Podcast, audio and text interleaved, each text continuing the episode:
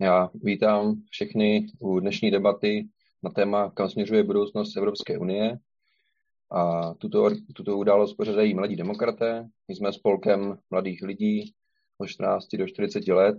Pořádáme akce, jako jsou debaty, simulace Evropského parlamentu, simulace zastupitelstev, abychom eh, obeznámili mladé lidi eh, s veřejným děním a eh, není nám stejné, není nám stejné to dění v naší zemi. Teď už bych přivítal naše dnešní hosty. Tím prvním je pan Aleksandr Vondra, europoslanec za ODS. A ODS je v Evropském parlamentu ve skupině evropských konzervativistů a reformistů. Dobrý den. Hezký dobrý den. Dalším hostem je Tomáš Zichovský, europoslanec za KDU ČSL, které je v Evropském parlamentu ve frakci evropských lidovců. Dobré odpoledne. A zdravím tady také Mikuláše Peksu, europoslance za Pirátskou stranu, která je v Evropském parlamentu ve frakci se zelenými. Dobré odpoledne vám i všem divákům. Co se týče programu, tak debata se bude skládat ze tří témat. My jsme to ráno už avizovali. Jedná se o Brexit, kde budeme, kde budeme hlavně bavit o důsledcích na Evropskou unii jako takovou. Dále se budeme bavit o budoucnosti Evropské unie, kde chceme hlavně mluvit například o Borelovi, de facto Evropské ministrovi zahraničních věcí, ale třeba i o budoucí Evropské armádě, jelikož minulý týden to bylo na summitu docela témou. A jako další věc, jako tedy poslední téma, se budeme bavit o euro, jelikož to bude, nebo kdo ví, asi to nebude téma na podzimní volby, nicméně už jedna z koalic oznámila, že se bude aktivně, že se bude snažit, aby Česká republika vstoupila do RM2. A pro diváky můžete pokládat dotazy na ty určitá témata. Po každém tom tématu, pokud budou dotazy, na ně budou páni europoslanci odpovídat. A následně budeme ještě, budeme ještě, ještě pokud budete chtít mít nějaké další dotazy, tak na ně se taky zodpoví. Samozřejmě pokud bude na to mít čas a podobně a podle, podle toho, kolik bude dotazů. Takže můžeme nejspíš začít. A první otázka k tématu Brexit je, jestli podle, podle našich hostů dojde k dalším exitům, nebo to naopak Evropskou unii posílilo jako takovou. Protože jednání o Brexitu byla v rámci Evropské unie docela jednotná. Nedocházelo k nějakým rozštěpům nebo tak. Takže jak na to máte názor? A můžeme začít třeba panem europoslancem Pexou. Eh, takže ode mě dobré odpoledne. Eh, no, já jsem ten Brexit sledoval v podstatě eh, z pozice, řekněme, europoslance, který, nebo tu, tu minimálně tu finální část, přitom to sledoval jako poslanec Národního parlamentu, který tak nějak řešil ty evropské a hospodářské věci. A myslím si, že ta, myslím si, že ta zpráva, kterou si z toho většina pozorovatelů odnesla, je celkem jednoznačná. Z Evropské unie vystoupit lze, zároveň není to dobrý nápad. Eh, prostě to, jakým způsobem funguje vlastně dneska mezinárodní obchod, eh, z principu tak nějak jako eh, upřednostňuje organizace, které fungují, nebo které k tomu, k regulaci toho obchodu přistupují podobným způsobem. To znamená, nějakým způsobem se stvořit společná pravidla, která by vytvořila společný trh. V principu to například dělá Evropská unie, dělá to Světová obchodní organizace. Každopádně, když se prostě koukneme na to, jakým způsobem Británie přistoupila, tak největší problém bylo právě nějakým způsobem si ujasnit pro ně, jaké vlastně chtějí mít vztahy s Evropskou unii nebo se zbytkem světa, jakým způsobem má fungovat ten obchod. No a v průběhu toho procesu se ukázalo, že vlastně Eh, to nastavení, ve kterém původně byli, bylo vlastně eh, z, z podstaty věci eh, to nejlepší, ve kterém být mohli. No a teď nějakým způsobem budeme asi sledovat, jak to dopadá ten výsledky toho Brexitu na britské hospodářství, ale upřímně řečeno si nemyslím, že by to někdo, někdo po nich chtěl zopakovat. Všichni se v podstatě poučili. A i ti největší euroskeptici, kteří původně křičeli, že Unie třeba rozpustit, už teď vymýšlejí, jak ji reformovat. Díky. Pane europoslanče Bontero, váš názor? Takhle, já souhlasím s tím, že ze stávajících podmínek ten Brexit jako nebude fungovat jako spouštěč nějakých dalších exitů, protože situace většiny těch, řekněme, kontinentálních zemí je zásadně odlišná nebo jiná než Britů, protože na jedné straně Británie velká země, na druhé straně je bohatá země a na třetí straně je to země, která má celou řadu jiných eh, kontaktů eh, vazeb ekonomických globálně ještě z doby, prostě, kdy byla impériem. Eh, jo, čili třeba na příkladě Česka by se dalo jako jednoznačně ukázat jako menší země, obchodně jako naprosto provázaná s kontinentální Evropou a vlastně ta situace je úplně jiná. A Eh, nepochybně během toho vyjednávání ty kontinentální mocnosti, které vedly to vyjednávání, tak udělali všechno pro to, aby eh, to použili jako nějaký odstrašující příklad. Čili tohle si myslím nějaký Czechzit jako tady absolutně nehrozí, protože ta naše situace je jiná. Nicméně mm, určitě to jako není posílení Evropské unie, protože eh, pro nás ten Brexit je jednoznačně ztráta. My tím přicházíme o jedinou zemi s nějakou schopností eh, skutečně výrazně projektovat vojenskou sílu. Je to nukleární mocnost, že jo, zbývá už jenom Francie a eh, jako ty její kapacity jsou víceméně symbolický. Eh, přicházíme o takový ten anglosaský driver v tom biznisu, ten liberálnější jaksi motor, motor dělání nebo organizování ekonomiky, kapitálového investování, což si myslím, že je další velká ztráta.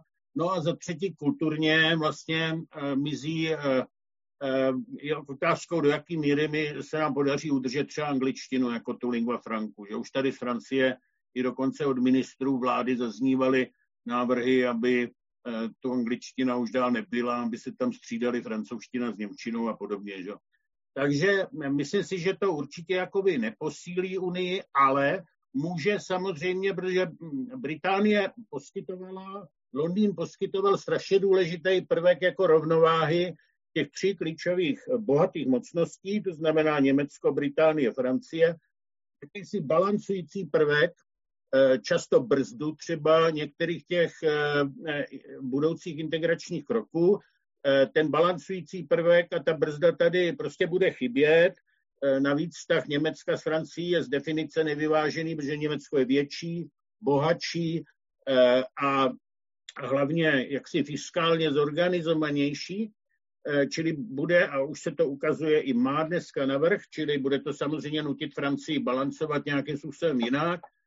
A teď je otázka, pokud by tyto země jako získaly pocit, že má cenu do hloubky dál integrovat, tak pak samozřejmě se ty další odstředivý tendence mohou nepochybně objevit. A to já nemyslím jenom ve středovýchodní Evropě, může to být i na jihu, kde vlastně celý ten jich permanentně eh, ekonomicky zaostává v produktivitě práce, k konvergenci vlastně nedošlo ani v důsledku fungování eurozóny. Takže eh, je otázka, jestli se z toho Brexitu vlastně bude ten zbytek schopen nějak poučit, prostě nedělat tu, svěrac, tu, tu integraci jako svěrací kazajku, kde se někdo může cítit jako nekomfortně. Konec konců před 30 lety, kdy my jsme se osvobodili z toho komunistického jha a diskutovalo se o budoucnosti Evropy, že tak bylo takový, co má být jako víc, jestli rozšiřování nebo prohlubování. Britové chtěli rozšiřování, aby ředili to prohlubování díky tomu jsme my, Poláci, Slováci a další se vlastně do Unie i dostali. Eh, vlastně Britům za to můžeme být do dneska velmi vděční. Otázkou, jestli bez nich by se to vůbec povedlo, eh, zejména zemím třeba jako Polsko, Slovensko, nemluvě o Rumunsku, baltských státech a tak. A teď eh, samozřejmě otázka, když tady tenhle ten balancující prvek bude chybět, tak já si myslím, že tuto to riziko je prostě eh, integrovat tak eh, do hloubky, že se do toho prostě ta většina nevejde. Prostě to sako bude příliš eh, pro, pro štíhlý a, jo, a pro třeba některý jako já už se do něj neoblíknou. A to může samozřejmě působit pak ty dezintegrační tendence dál. Dobrá, díky. A pane poslanče Zdechovský, váš názor? Tak oba dva předřečníci to vzali trošku z jiné strany, tak já to vemu taky z jiného pohledu.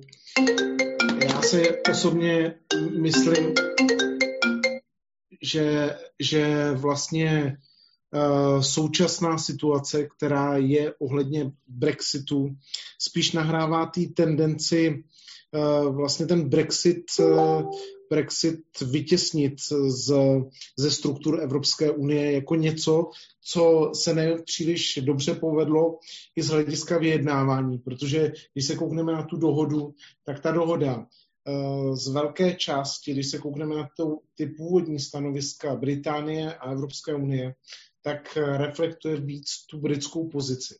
Ta Evropská unie se v některých částech nechala prostě zatlačit a nebyla schopná vlastně, i když byla takzvaně jednotná, nebo tady může někdo říkat, tak nebyla schopná uh, ty Brity vybalancovat.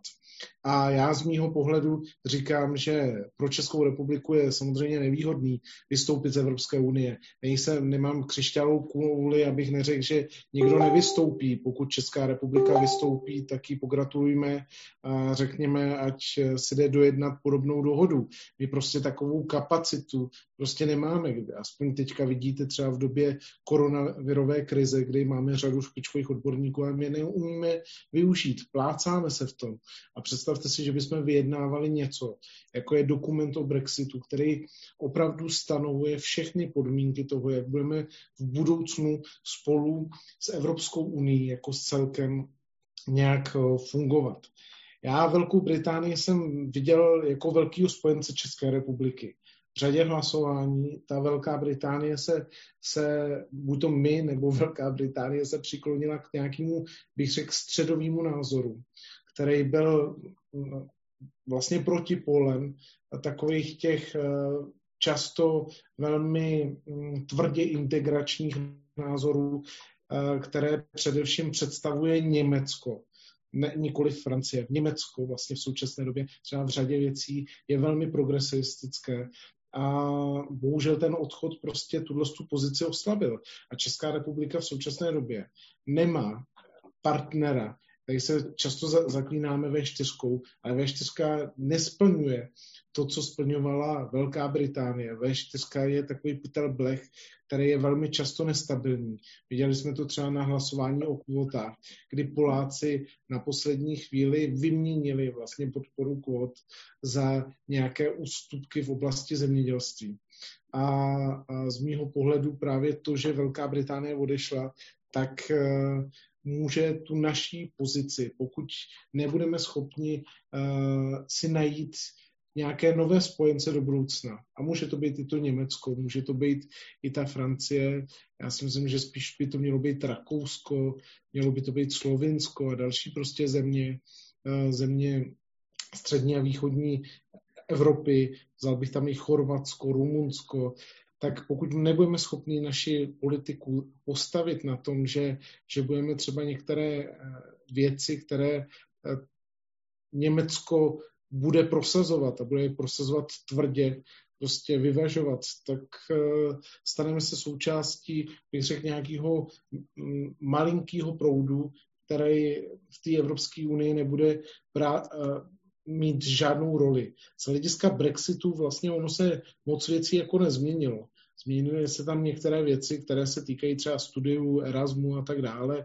Bude to mít takový katastrofický dopady, jak se původně prostě myslelo, ani na Británii, ani na Evropu, ale prostě to, že Velká Británie jako, bych řekl, vojenská a technologická mocnost nebude součástí Evropské unie, tak to se v budoucnosti prostě na Evropské unii nějakým způsobem a na její roli se prostě projeví.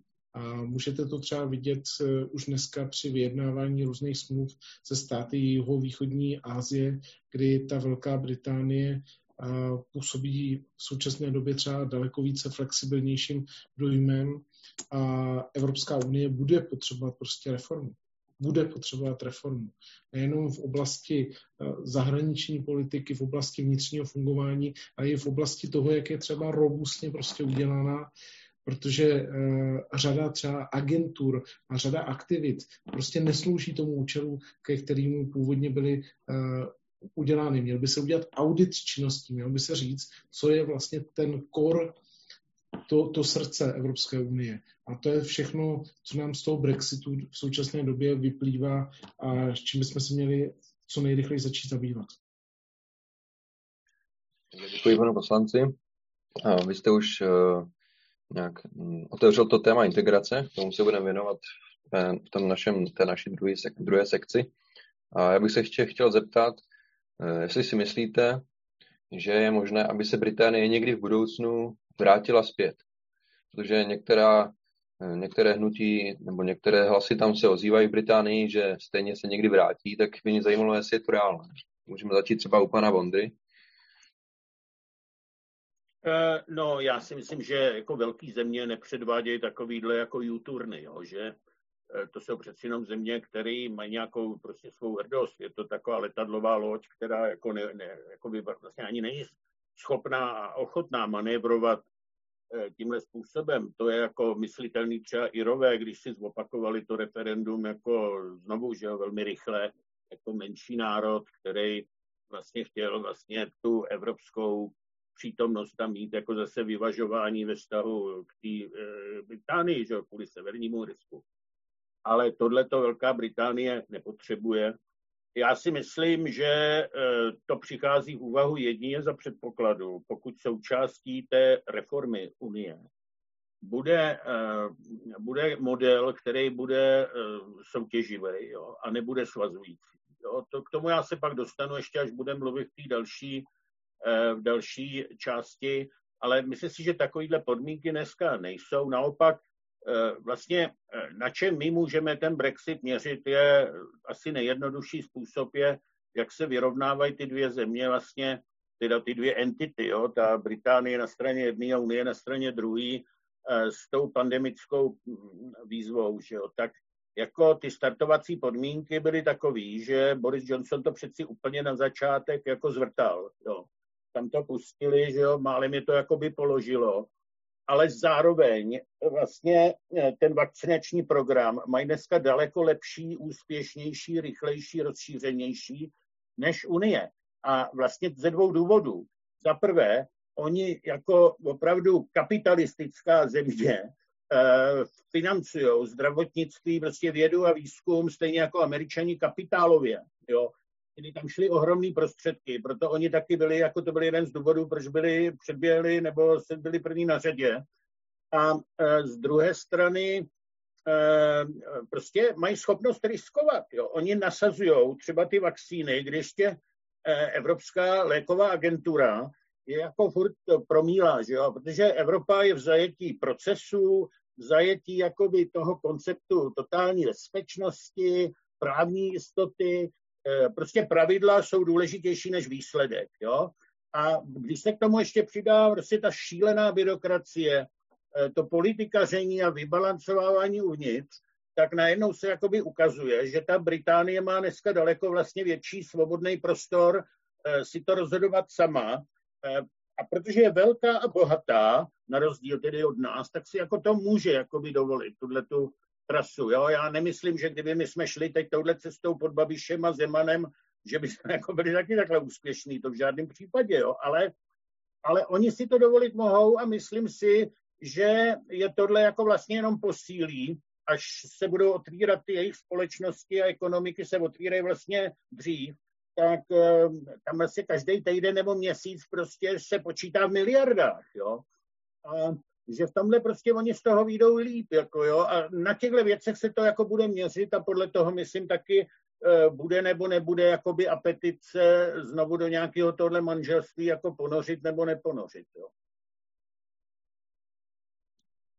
Dobře, děkuju. E, teď může pan Zdechovský.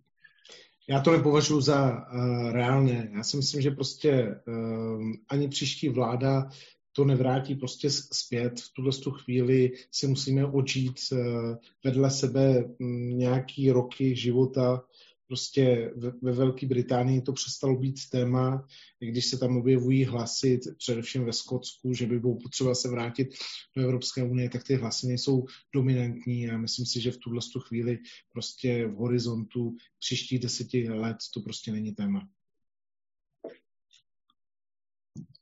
Díky. Já ještě připomenu, že uh, účastníci nebo ti, kteří se na nás dívají na Facebooku, tak můžou pokládat dotazy. Zatím tam žádný dotaz není, ale můžete pokládat dotazy a my budeme tlumočit eh, panům poslancům. Tak teď předávám slovo panu Pexovi. No, já bych asi začal u toho, eh, co vlastně spustilo ten Brexit. Jo. Tam bylo na začátku referendum a to referendum bylo poměrně těsné. Ovšem ono je dobré se podívat přímo na ty sociologické data, protože zdaleka ne všechny jaksi populační skupiny v rámci toho, v rámci ty Velké Británie hlasovaly stejně.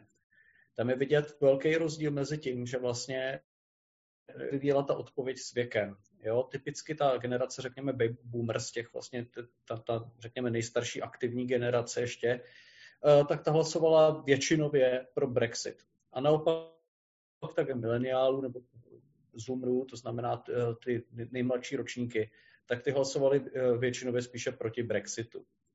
To znamená, tak eh, Británie není vlastně rozdělená jenom psychologicky, ona je rozdělená skutečně i generačně. A teď jako samozřejmě já přemýšlím, jak tu, tuhle svoji úvahu zakončit taktně, jo? ale myslím si, že jak tam bude docházet ke generační obměně, tak se může změnit i pohled na Evropskou unii. Uh, ono to taky samozřejmě bylo, roz, uh, jak už tady zmiňoval Tomáš, ono to bylo jako velice uh, rozdělený geograficky v tom smyslu, že Anglie, to znamená ta, řekněme, uh, největší část Spojeného království, uh, tak ta uh, hlasovala většinově pro Brexit, ale naopak právě ty menší části, typicky Skotsko nebo uh, Severní Irsko, tak ty hlasovali proti Brexitu. Uh, takže ono to v podstatě funguje tak, že řekněme ti, když, když, to, když to řeknu hodně jednoduše, tak ty anglický boomři, co žijou na tom, na tom venkově kolem Londýna, tak vytáhli Skoty a Iry proti jejich vůli z Evropské unie. Tohle není dlouhodobě udržitelný stav a já bych asi velmi polemizoval s tím tvrzením, co tady jako padlo, eh, že snad to na Británii nemá velký dopady. Eh, stačí se teďka podívat v podstatě na, eh, na do, do těch venkovských oblastí, kde žijou třeba zpracovatelé ryb. Eh, kdo sleduje britský média, tak jako ty, ty, ty příběhy v podstatě eh, od leta jsou tam jako poměrně častý. V podstatě britský zpracovatelský průmysl, ty lidi prostě, co jaksi vylovené ryby zavařují do konzerv, tak ty přišli, to řek, tak řeknu na buben. Jo? Pro britského rybáře je při současném nastavení výhodnější ty ryby, které vyloví v britských vodách, odvést a prodat do Dánska, protože dostat je na evropský trh je jednodušší prostě tímhle tím způsobem, než e, do těch britských konzerváren. E, doporučuji to, doporučuji to skutečně vysledovat, protože uh, tam jsou, viděl jsem, viděl jsem uh, rozhovor s pánem, který říkal, že v podstatě řeš, jako proda, obchodoval s rybama 40 let a teď kvůli Brexitu a kvůli tomu, jakým způsobem to britská vláda vyjednala, Eh, tak jeho firma přijde eh, v podstatě přes noc, eh, přes noc na buben. To jsou, to jsou, řekněme, ryby. Ono se to projevuje i v dalších oblastech, typicky londýnská city, což je vlastně, jako, nebo bylo před Brexitem největší finanční centrum v Evropě kontinuálně klesá, protože prostě eh, ty firmy, které tam původně působily, se v danou chvíli stěhují na kontinent. To, je, to jsou čísla, které jsou prostě ověřitelné. Stačí se podívat prostě na eh, tržní kapitalizaci těch burz eh, v Londýně, ve Frankfurtu, a v Amsterdamu a tak dále. Jo. Prostě oni ztrácejí tohoto postavení a souvisí to s tím, že v té brexitové dohodě prostě není, není pasportizace služeb. To znamená, že oni pokud se snaží poskytovat služby do ostatních států Evropy z Londýna, tak to nejde tak dobře, jako to šlo uh, před Brexitem. Uh, ještě si dovolím tady poznamenat, padly tady, nějaký, padly tady nějaké poznámky o tom, že by Velká Británie snad měla jako, efekt, jako efektivněji vyjednávala s jihovýchodní Asií. Eh, pravda je taková, že vlastně za celý to slavný čtyřletý období, kdy oni se snažili jako vyjednat vystoupení a kdy se vlastně snažili eh, dojednat dohody se zbytkem světa, se k tomu tuším 31. prosinci 2020, kdy jako fakt definitivně vystoupili, eh, podařilo dojednat, a teď mě nechytejte za slovo, dvě mezinárodní smlouvy. Obecná reakce, a typicky se to projevilo například v politice Japonska, je taková, že Japonci si napřed chtěli vyjednat dohodu vlastně s tím 450 milionovým nebo půl miliardovým evropským trhem. A pak s ohledem na to, jaká tahle ta dohoda bude, vyjednávat dohodu 150 milionů, 60 milionů Velkou Británii. Eh, tenhle ten, tenhle ten postup tam, eh, tenhle ten postup tam dodržují všichni. Uvidíme samozřejmě, jakým způsobem, to, eh, jakým způsobem se na tom projeví ta pandemie. Jenom bych ještě poznamenal, ona situace s tou vakcínou je taková trochu specifická, protože ta firma AstraZeneca, která si dodává vakcíny na ten britský trh, je z velké části britská a měla i kontrakt s Evropskou uní, akorát ho nedodržela. Což je prostě takové řekl bych, asi bych se tím úplně nechlubil. Eh, myslím si, že to dost kontrastuje s tím přístupem třeba z německé vlády, případně ty firmy Pfizer, eh, která jak si dodává ty vakcíny z Německa. Eh, myslím si, že na přístupu německé vlády se mi hodně líbilo to, že oni tvrdě dodržovali ten princip, že prostě rozdělují se vakcíny poměrně podle počtu obyvatel a nikdo v té frontě nepředbíhá. Přestože teda slyšel jsem, že na Angelu Merkelovou kvůli tomu z řad těch jejich vlastních takzvaně flastenců eh, do, došlo nějaký trestní oznámení, tak prostě oni to drží a snaží se udržet rovnost, eh, rovnoprávný přístup pro všechny k těm vakcínám, což já osobně považuji za správný a myslím si, že takhle by to mělo fungovat. To prostě to předbíhání ve frontě a to, ta snaha počurat to, abychom získali výhodu na úkor někoho jiného, Uh, možná krátkodobě pomůže, ale dlouhodobě to prostě není dobrý a jsem rád, že tohle to si německá vláda uvědomila a že už se uh, no, podle toho chová. Oni možná mají nějaký důvody z minulosti, proč se poučili, ale, ale dělají to tak a je to dobře a je to rozumný. Díky moc. Eh, máme tady jeden dotaz od diváků a divák Šimon se ptá, jestli se Skotsko odtrhne a pokud by k tomu došlo, tak jestli s ním počítáme jako s možným členem Evropské unie. Tak prosím o stručnou reakci, můžeme začít u pana Zdechovského. Tak uh, myslím si, že před čtyřmi roky, když Skotsko uh, vyhlásil referendum, tak si to řada politiků Evropské unie strašně přála a strašně chtěla, aby ve Skotsku to zvítězilo vlastně ta snaha eh, odejít z Velké Británie, že by to byla taková facka Velké Británie, ale prostě k tomu nedošlo. A já si prostě myslím, že ano, ty snahy tam budou, ale jak eh, už tady bylo zmíněno, ona musí opravdu se očít nějaká generace. Uh, ono by to nebylo zase tak jednoduchý, že by Evropská unie řekla, tak Skotsko, pojď zpátky do, do Evropské unie a my tě bereme. Ne, já si myslím, že by tam byla složitá vyjednávání. Já si myslím, že jestli Brexit byl složitý a trval čtyři roky, tak vystoupení Skotska z Velké Británie, kde vlastně to Skotsko je eh, do jisté míry velmi závislé právě na zbytku těch států, především na té Anglii, tak to já si myslím, že by bylo ještě složitější. A potom ty, ty, to jeho přijetí do Evropské unie, to není automatický. To prostě mm, sam víte, že, že Velká Británie dvakrát požádala, dvakrát byl, byl zamítnut ten vstup, takže uh, ani to Skotsko by nebylo určitě takhle automaticky vzatý do Evropské unie a muselo by se dořešit spoustu věcí, které um, v současné době uh, třeba vůbec nedokážeme, nedokážeme domyslet třeba od toho zmiňovaného rybolovu až po další věci, prostě, které nějaká územní celistvo, z hranice, vstup do Schengenu, tam je prostě spoustu neznámých a určitě by to netrvalo z roku na rok, to by byl proces, který by třeba trval 8-10 let, ale já nepředpokládám, že by k tomu prostě teďka v blízké době deseti let nastal. Tento proces prostě nastal. Já poprosím pana Pexu, jestli se chce stručně vyjádřit.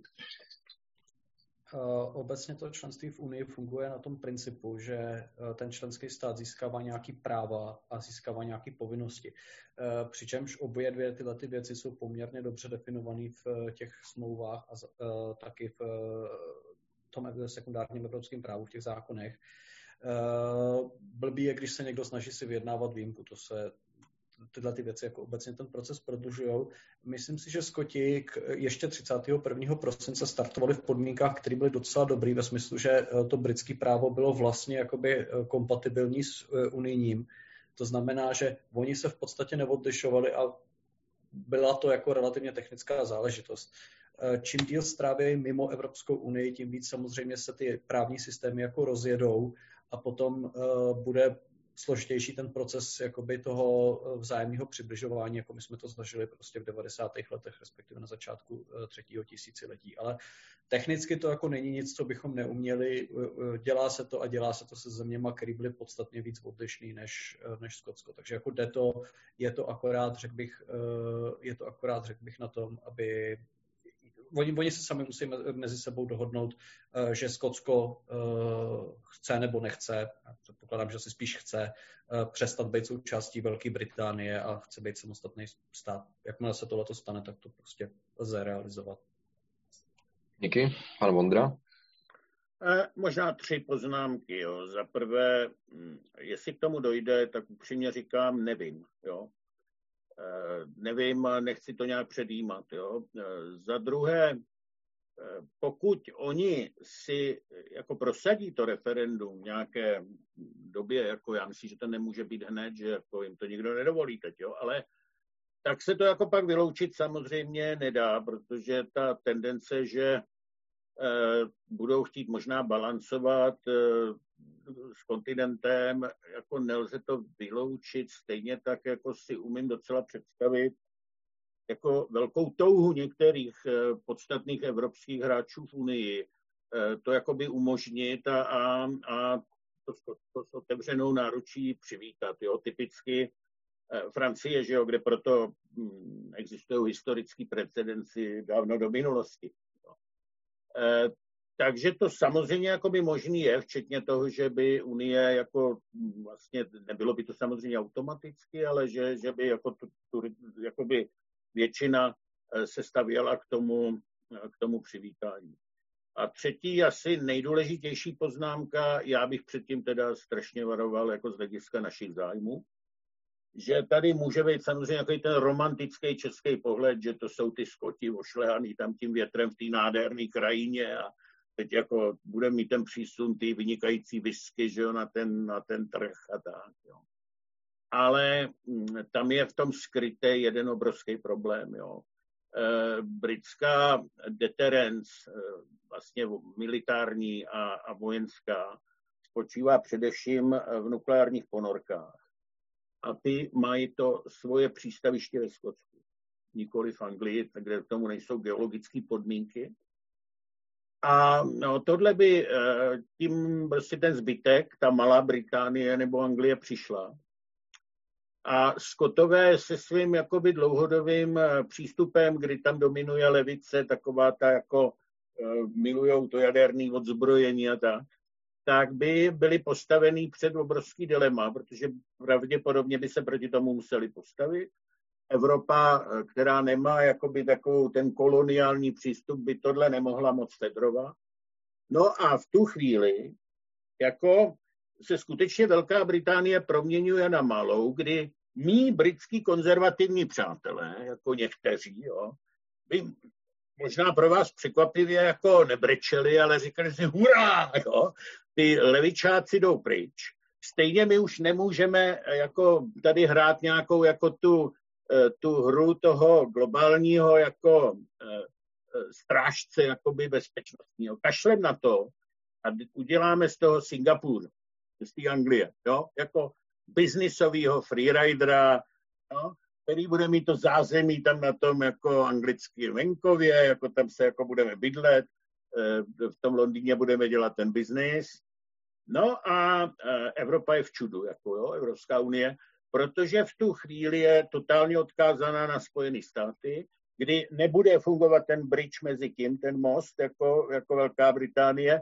No a s přístupem evropského mainstreamu, jako ochotě eh, bojovat, jo, ochotě riskovat nebo dokonce nasazovat svůj vlastní život jako za něco bezpečnost, který je nulový fakticky, jo, tak e, si myslím, že tohle je jakoby scénář noční můra pro nás, který si tady málo kdo uvědomuje. Dobrá, díky. Přejdeme dalšímu tématu, že budou Evropské unie. Já bych chtěl jenom ještě zmínit, že byly nějaké dotazy bohužel teďka nemáme čas, nicméně ty dotazy zodpovíme, nebo se je pokusíme zodpovědět u, po konci de facto těch témat. Víme tam, že tam byla nějaká byrokracie, a že nějaké studenti, nějaký studenti v rámci toho Brexitu. Nicméně, teď budeme v té druhé části, což je budoucnost Evropské unie a můžeme zrovna navázat jak na jeden dotaz, tak i na vaše předchozí komentáře, jaké jste měli právě k té unii. To znamená, reformace Evropské unie. Kam směřovat? A jeden divák se už ptal, jestli by měla vzniknout nějaká budoucí evropská armáda. Takže jestli více integrovat, méně integrovat, nebo jak by to, jak by se tu Evropskou unii posunuli, nebo tedy, jak vy říkáte, reformovali. Takže jestli můžu začít pan europoslanec Zdechovský. Reformovat především musíme eh, stávající instituce. Prostě po sedmi letech eh, fungování ve výboru KONT, když teďka řešíme vlastně účetní uzávěrku za rok 2019, tak vám prostě řeknu, kde má liška mladý. Řeknu vám, že řada těch institucí je prostě absolutně na nic a byla vytvořena eh, kvůli absurdním důvodům, aby v každé zemi prostě byla nějaká instituce. Tak jsme vytvořili agentury, které absolutně nic nevytvářejí. Jsou to agentury, které z dnešního pohledu uh, můžou být součástí buď to komise, nebo můžou být součástí, nebo nemusí vůbec existovat. A nic se nestane. Třeba v Portugalsku máme agenturu, která řeší gender ale tahle agentura může být součástí agentury pro lidská práva prostě gender, proč by měl být privilegovaný a měl by být řešený prostě zvlášť. Jo? Prostě máme agentury, ano, Mikuláši, to je nejhorší agentura a přečti si některou studii, kterou oni vyprodukovávají. I to je jedna blbost vedle druhý. Kterou teďka myslíš, prosím tě? To je agentura, která sídlí v Portugalsku. Um, nemám tady přehled z těch agentur a neznám ten název, ale jsem ti schopen to poslat. No to, to, to, to mi řekni, která tě tak štve, protože eh, když to teďka řešíme discharge, tak bych se jako na ní podíval, ale přiznám, že nevím, kterou myslíš. Jo, je to agentura, která opravdu řeší, řeší gender, můžu hnedka ti zjistit ten název nebo potom během toho, co budeš mluvit ty. Potom jsou tady agentury, které dávno ztratily význam.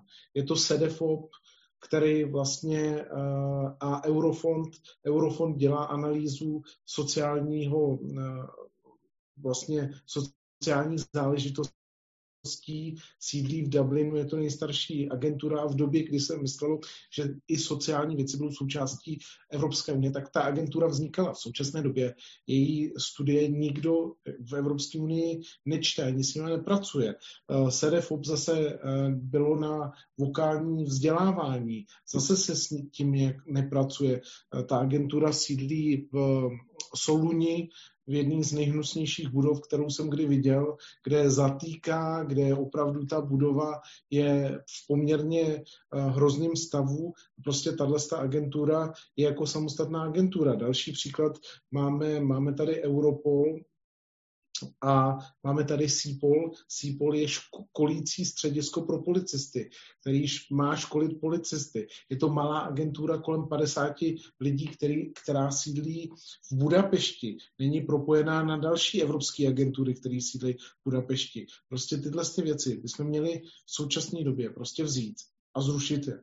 A měli bychom je, je opravdu, opravdu minimalizovat. Já velmi varuju před tím, aby vznikaly další instituce prostě Evropské unie. Já si myslím, že ta Evropská unie, jak říkal Saša, by měla být daleko víc, eh, bych řekl, pružná a daleko víc eh, lépe prostě eh, existovat a fungovat a měla by se zaměřit na ty podstatné věci, protože dneska řešíme opravdu jakoukoliv blbost, ale takový ty podstatné věci, jako zahraniční politika a s tím souvisí bezpečnostní politika, nám unikají společná evropská armáda prostě Ehm, to si myslím, že je určitě velký sen řady úředníků, ale kdo by to velel? Jak by to velel?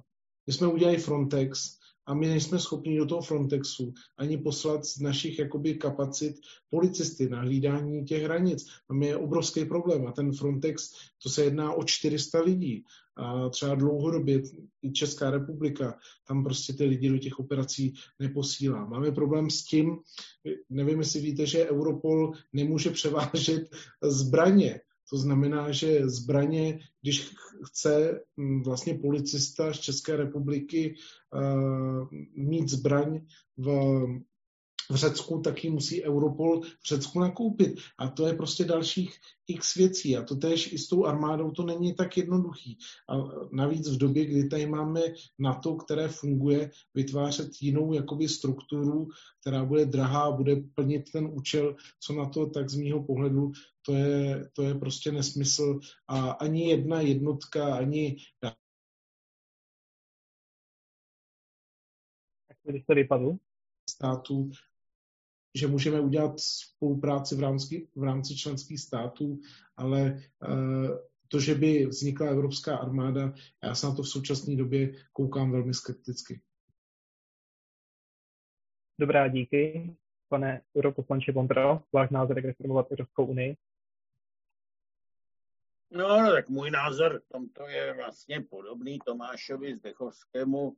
Já bych řekl takhle, že jo, eh, vlastně jsou jakoby dvě možné, jestli reformovat Unii, samozřejmě ano, jo, ale ten problém je jakým způsobem, jo. Kdybyste to nechali na Evropském parlamentu, tak ten prostě půjde se tou jakoby hluboký integrace, hluboký velkého přerozdělování, velmi tím pádem i doleva, Eh, ale tohle je neprůchodný podle mě dneska eh, mezi členskými státy a bez jejich souhlasu to nejde. A zároveň jakákoliv reforma, eh, i ta dobrá, jo, to prokleštění té džungle jako legislativní, zavření těch nesmyslných často institucí, to tady padalo, jo, tak vyžaduje samozřejmě často otvírání smluv a k tomu já podle mého soudu není teď jako apetit. Jo. Čili chtěl bych reformu, ale žádná nebude a zároveň, kdyby měl dělat Evropský parlament, taky bych radši nechtěl. Jo. A obecně si myslím, že to, co dneska máme, jako jo, ten volný pohyb lidí, zboží, služeb, kapitálu, je fantastická věc. A bylo by prostě hrozný o to přijít. Pro nás, my bychom jako na to doplatili tady ve střední Evropě naší exportní závislostí a s tímhle vším. Čili nás jakoby musí ta budoucnost zajímat. Jo. A tam jsou dvě možné cesty. Že jo? Jedna je jakoby vytvářet impérium, říši, což je sen, jako bych řekl, těch, co tu říši někdy měli a už ji dávno nemají a chtějí jako v tom evropském kabátě obnovit typově Francie, svým způsobem Španělé, eh, Němci. A to je podle mě chybná cesta, jo, protože to je centralizovaný model, vyžadující tu svěrací kazajku, konec konců s výjimkou říjské říše, která teda trvala dlouho, protože nebyla pořádně challengeovaná ani zevnitř, ani, ani, ani zvenčí, tak všechny ty další pokusy, ať už za Napoleona nebo Hitlera, prostě byly šílený a měli je pičí život konec konců, jako zaplať pámbu. Jo, takže já bych to spíš jako ten model viděl takovou renesanční Itálii, kdy tam soutěžili ty městské státy, Florencie, Benátky a další, to byl vlastně zdroj obrovských inovací, protože v té konkurenci vznikají nové nápady, že jo, ne v té centralizaci, kdy to všechno se zadusí prostě jedním jediným e, řešením, jo. A tohle je jako, myslím, e, reforma, o kterou by stálo, e, stálo usilovat, ale e, otevřeně přiznávám, že na Evropském parlamentu je pro tohle zatím menšina. Dobrá, díky. A nakonec pán europoslanec Peksa. Jo, tak já bych to s dovolením zkusil vrátit trošku na zem a podívat se na to, jakým způsobem ta Evropská unie v současnosti funguje. V rámci Evropské unie funguje Evropská komise, což je něco jako taková vláda, pak je tam Evropský parlament, což je něco jako parlament, a pak je tam Evropská rada, respektive Rada Evropské unie, což je něco jako Senát, ale ono to vlastně spíš není ani tak Senát, je to prostě horní komora a tou strukturou trošku připomíná, řekněme, spolkovou radu v Německu, kde jsou zastoupeni spolkové země. Tenhle ten mechanismus byl v podstatě byl celkem normální a když se podíváte na ústavní pořádek většiny evropských států, tak vlastně velká většina těch jednotlivých členských států to takhle má vnitřně nastavený. My máme parlament, senát, vládu a prostě nějak spolu interagují. Eh, co je na Evropské unii zvláštní je, že v podstatě jakýkoliv rozhodnutí chcete udělat, vždycky ho musí schválit jak parlament, tak ta rada. To znamená, jako by ho schvaloval parlament i senát najednou. Eh, přičemž ještě navíc to dost často funguje tak, že pokud to rozhodnutí má padnout, tak v té radě musí padnout jednomyslně. To znamená, všechny ty členské státy se na to musí shodnout. Eh, což vede k tomu, že jako velká část různých agent, který by bylo třeba řešit a velká část problémů, který by bylo třeba vyřešit, se prostě nedá řešit, protože vždycky existuje aspoň jeden členský stát, který říká, ne, ne, to se nesmí řešit. Eh, když se podíváte zase na ty ústavní systémy jednotlivých členských států, tak v podstatě tu situaci, že parlament nemůže přehlasovat tu, tu druhou komoru, jo, že parlament nemůže přehlasovat senát, tak to má jenom jeden stát v Evropě, a to je Itálie. A Italové zoufale neustále opakují, že prostě jejich ústavní systém nefunguje. Zhruba každých půl roku až rok tam prostě padne vláda a oni se neustále snaží tu svoji ústavu přepsat, protože prostě tak, jak je nastavená, prostě, prostě nefunguje. Eh, to, že to fun- jako to, že je Evropská unie nastavená tak, jak je nastavená, jako ano, objektivně to jako vede prostě ke spoustě podobných problémů, jako mají, jako mají prostě Italové ve svém ústavním systému. A ano, myslím si, že to prostě bude třeba nějakým způsobem řešit, protože a řešili jsme to v souvislosti třeba s tou, eh, s tou rozpočtovou kontrolou. Strašná spousta věcí typu uh, pojďme si nařídit jakoby zveřejňování nějakých dokumentů nebo uh, pojďme si nařídit pravidelné audity nebo cokoliv podobného. Naráží na to, že se vždycky najde jeden skorumpovaný oligarcha v čele členského státu a řekne ne. Jo, a ten, tenhle ten mechanismus se prostě třeba odbourat, toto je třeba řešit, protože uh, bez toho se nepohneme. Evropská unie jako taková má zahraniční politiku. Jo, normálně zavádí sankce. Myslím si, že třeba každých půl roku můžete sledovat, eh, jakým způsobem se obnovují sankce proti Rusku. Eh, ten důvod, proč je ta zahraniční politika tak jako bez zuba, je právě v tom, že v zahraniční politice se rozhoduje jednomyslností, to znamená, vždycky se najde jeden členský stát, který to může zablokovat. Tohle si myslím, že je jako mechanismus, který by měl být eh, odblokovaný, protože teďka jsme, teďka jsme viděli, jakoby, jak strašný porod bylo, aby se uh, nějakým způsobem řešila ta situace v Bělorusku. Jo? Protože prostě uh, ně, někdo uvnitř Unie řekne, ne, ne, pojďme řešit tohle, tam to prostě nemá prioritu a, a tím to prostě blokuje. Uh, čili já si myslím, pokud se, pokud se jako chceme z toho dostat, tak prostě budeme muset vytvořit normální uh, ústavní fungování, jako má naprostá většina, naprostá většina států v Evropě, ale i na světě těch demokratických. To znamená, že parlament je ta instituce, kde se jaksi eh, rozhoduje, jo? Že, to není, že to prostě není blokovaný nějakýma, nějakýma oligarchama, který prostě sedí v té radě. Uh, jo, asi, asi tí, u toho bych to nechal. Uh, bavíme se o té evropské armádě. Uh, jo, v principu jo. Jakože v tuhle chvíli Evropská unie funguje Eh, funguje eh, podobným způsobem jako NATO, to znamená eh, podobně jako článek 5 Severoatlantické smlouvy zavazuje všechny členy NATO, aby se společně bránili v případě, že jeden bude napadený, tak článek 42 smlouvy Evropské unii zavazuje členský státy Evropské unie k tému. To znamená, jakoby co do, co do právního základu je to jako velice podobný. Co tam jako řešíme, je samozřejmě nějaká operativa, Eh, protože eh, když se podíváme na eh, třeba Spojené státy, tak oni prostě jakoby tam, kde armáda Spojených států provozuje, řekněme, čtyři různé typy tanků nebo obrněných vozidel, tak různé evropské armády jich mají cirka 620. Eh, to z principu nemůže fungovat, eh, protože prostě to, to není efektivní. Jo? Představte si jenom, že musíte zajišťovat náhradní díly, že musíte zajišťovat uh, celou tu logistiku kolem toho, tohle to všechno řídit. To, to prostě jako nemůže fungovat. Uh, jeden příklad za všechny. Jo?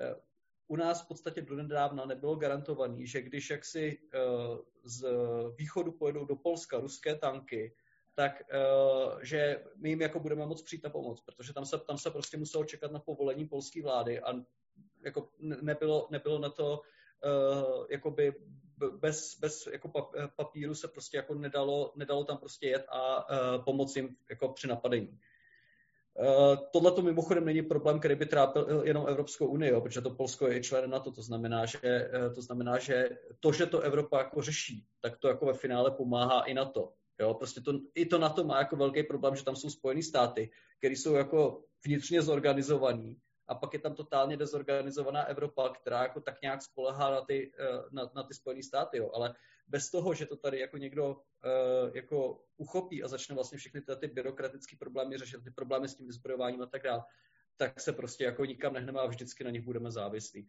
Což chápu, někomu možná vyhovuje, že chce být závislý na Spojených státech. Já si myslím, že Evropa by měla být v první řadě schopná se o sebe postarat sama. To znamená, že bychom to měli nějakým způsobem se snažit zorganizovat. A pokud to jako povede k té společné evropské armádě, já jsem určitě pro. Prostě problémy se mají řešit, nezame to koberec. Já, já jenom... Uh, Londra se hlásil první, tak já mu dám slovo jako první. Já jsem se nevyjádřil k té armádě, jo, tak se k tomu ještě jako taky vyjádřím, ale chci hlavně říct, jako opravdu zásadně nesouhlasím s tím, co říkal tady Mikuláš Peksa. Jo. To je cesta k Evropské federaci. E, to je jako ten argument s tím oligarchou je sice hezký, ale je falešný, že jo? Protože to znamená cestu k většinovému e, hlasování v oblasti daňový, to znamená cestu k většinovému hlasování eh, v oblasti zahraniční politiky. Tam já můžu uvíct, jako v té daňové to budou znamenat vyšší daně samozřejmě, v té zahraniční politice to znamená, že ta většina, kde prostě už to dneska dominuje muslimské obyvatelstvo nebo jejich vliv, tak bude prostě zaujímat protiizraelské pozice a my jako tam nebudeme schopni obhájit náš zvláštní vztah s Izraelem, Jo, prostě tohle jako je pro mě červená čára, přes kterou jako se nejede. Jo. A k té evropské armádě já jsem proti, uh, protože hele, jako nejdřív vydávejme na obranu peníze, nejdřív projevme nějakou debatu, uh, jakoby odhodlání vůbec bojovat, jo. A pak teprve můžeme uh, vyrábět instituce a platit nějaký generály, jako jo. Tohle je stavění domu jako od střechy, ne od základu, Eh, každý dům, který se bude stavět od střechy, prostě má slabý základy. A jako i ta debata třeba k Bělorusku, tak když se jakoby většina odhlasuje, že budou, dají na sankční seznam pět nějakých uh, ruských, běloruských jako funkcionářů, jo, a zmrazí jim účty, jo, který stejně žádný účty ani baráky v Antip nemá, jako jo, eh, tak to je jenom alibismus, jo? morální alibismus, aby jsme se jako připadali, že jsme to nepřešli mrčením. To jsou evropský výkony v oblasti mocenské politiky, jako jo, podání těch největších hráčů. E, takže jako nalejme si čistého vína, začít teď mluvit o evropské armádě je nebezpečný, protože v momentě, kdy o tom budeme mluvit, že jich máme tady už, jo, tak ty američani přijdou a řeknou, hele, tak vy máte armádu, no tak jako my se budeme věnovat Číně a vy si to tady s těma rusákama řešte sami jo, stejně nedáváte dost, tak uh, jo, a tohle si myslím, že je nebezpečná hra. Jo, začněme, až budou všechny státy v Evropské unii vydávat 2% na obranu, jo, až projeví nějakou vůli jednat víc než alibisticky, eh, tak eh, jsem pak ochotný jako se o tomhle bavit, ale do té doby ani náhodou. Tak pan Zdechovský, může? Ta agentura, která se zabývá Čindrem a která vydává opravdu neskutečně přihlouplé studie, tak se jmenuje EIGE e a mimochodem eh, za její eh, zřízení eh, strašně bojovali všichni tady zelení a neustále ji tady obhajují zelení. Takže Mikuláši, je to na tobě, abys přesvědčil zelený, aby konečně jsme poslali podobné agentury do smetiště dějin a integrovali je do agentury FRA, která by to měla řešit jako další téma. A já jenom chci ještě zareagovat obecně, obecně. Reforma Evropské unie neznamená udělat z ní federaci. To já si myslím, že opravdu eh, ten většinový způsob rozhodování je možná někdy efektivní, ale někdy se tam právě v těch debatách potom eh, ukáže, že některé věci prostě jsou nesmysly. A já si myslím, že by Evropa, tak jak je dneska nastavená, byla málo efektivní. Problém je největší v tom, že postupem času, jak se zvětšovala, tak tam nebopnalo množství organizací, množství věcí, které měla dělat nebo dělala a které už dneska nedělá, protože se ten eh, prostě eh, se, se během času ukázali, že nebudou součástí politik. Já si myslím, že to je hlavní věc, kterou bych jsem se odhodlal v tuhle chvíli dělat a v tuhle chvíli bych na ní cílil. Já si myslím, že udělat reformu tak, jak ji Mikuláš popsal, tak je v tuhle chvíli nereálné. Myslím si, že to právě narazí na ty oligarchy a na ty struktury a na členské státy, ale myslím si, že to narazí i na většinu parlamentu, která vlastně si tenhle způsob jakoby fungování Evropské unie nepřeje a má to nějaký i, i důvod geopolitický a má to i význam prostě uh, si myslím, že třeba mm, ve vyváženosti té Evropské unie tak, jak teďka je nastavené. Díky. Tak já tady mám dotaz od diváka Jakuba Slavíka, který se ptá, jak by se podle vás měly konkrétně změnit instituce Evropské unie a jejich pravomoce? Upřesňuje, že mu jde především o fungování Evropské komise, Rady Evropské unie, Evropské rady a Evropského parlamentu. A upozorňuje na to, upozorňuje na velký problém Rady Evropské unie, kde ministři nejezdí na pravidelná jednání a posílají za své úředníky. Tak může pan Texa. Jo, já už jsem to jako naznačoval v tom předchozím příspěvku. Eh, myslím si, že prostě Evropská unie by měla fungovat jako parlamentní demokracie, to znamená rozhodování by mělo probíhat v parlamentu. Eh, ta eh, bizarně, bizarně silná rada je prostě konstantním zdrojem těch problémů, protože prostě, jak jsem říkal, jako vždycky stačí najít jednoho oligarchu nebo jednoho prostě podmáznutýho, podmáznutýho nějakého populistu a uh, každá Čína, každý Rusko s váma může cvičit, jakým způsobem se, jakým způsobem se jim zachce. Kdybych se bavil ještě jako být víc do hloubky, myslím si, že teďka jako velký rozdíl v tom, jakým způsobem třeba funguje Evropský parlament a jakým funguje ta rada z hlediska jako praktický transparence. Jo? Když se podíváte na parlament, tam jsou všechny schůzky s lobbystama evidovaný, evidují se, jakým způsobem jsou využívány náhrady a tak dále. Když se podíváte na radu, tak v podstatě nevíte, kdo se s kým schází.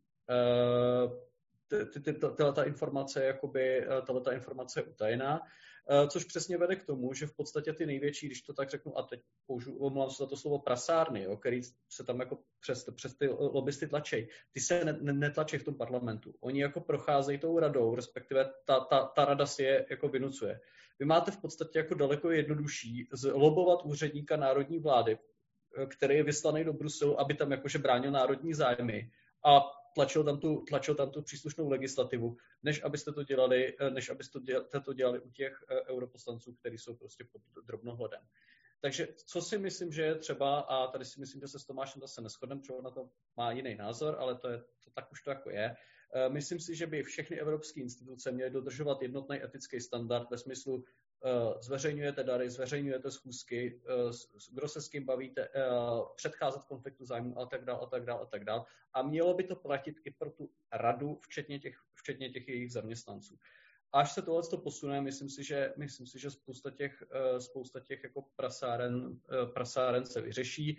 Opět ale zase narážíme na to, že v té radě vždycky se najde jeden skorumpovaný, který to zavetuje a protože tam všichni můžou vetovat, tak, tak to bude narážet. Eh, nicméně já si myslím, že třeba na to pozorňovat a mluvit o tom, byť se to jako někomu nelíbí, čím víc o tom budeme mluvit a čím víc se o tom bude vědět, eh, tím je větší naděje, že prostě lidi si vynutí po svých politicích, aby se začali konečně chovat eticky. Takže tak. Tak, pan Zdechovský, může? Tak já bych byl teda hodně opatrný na to říkat, že v radě se najde někdo, kdo je skorumpovaný. Teda to jako mi přijde hodně silný, ale tak je dobře to je nějaká pirátská, um, pirátská retorika, takže to tak jako vnímám. Já osobně říkám, že spíš vnímám problém dneska rady, rady ten, že rada zatímco ty instituce, komise a parlament se někam posunuli, tak rada se v řadě věcí neposunula. Byly tady narážky na netransparentnost, to opravdu je velikánský problém více jak deset let rada prostě bojkotovala udělení závěrečného absolutoria, to znamená kontrolu ze od Evropského parlamentu, který by tam mohl vykonávat. Řada věcí je netransparentních, řada jednání je netransparentních i chování, zakázek. A to si myslím, že je asi nejslabší místo vlastně v tom trojlístku komise, rada a parlament, ale jako musím říct, že v tom fungování těch třech subjektů a díky Kubovi za tuhle otázku, tak uh, si myslím, že je potřeba spíš opravdu uh, ty procesy zjednodušovat. Já vidím v řadě v řadě třeba rozhodnutí, tak vidím, že ten proces je zbytečně složitý. A to, jestli jezdí nějaký úředník místo ministra, řada těch ministrů, když ne, nepřijede, tak se fakt jedná lépe. Jejich jazykové schopnosti nebo schopnosti cokoliv vyjednat jsou spíše slabé.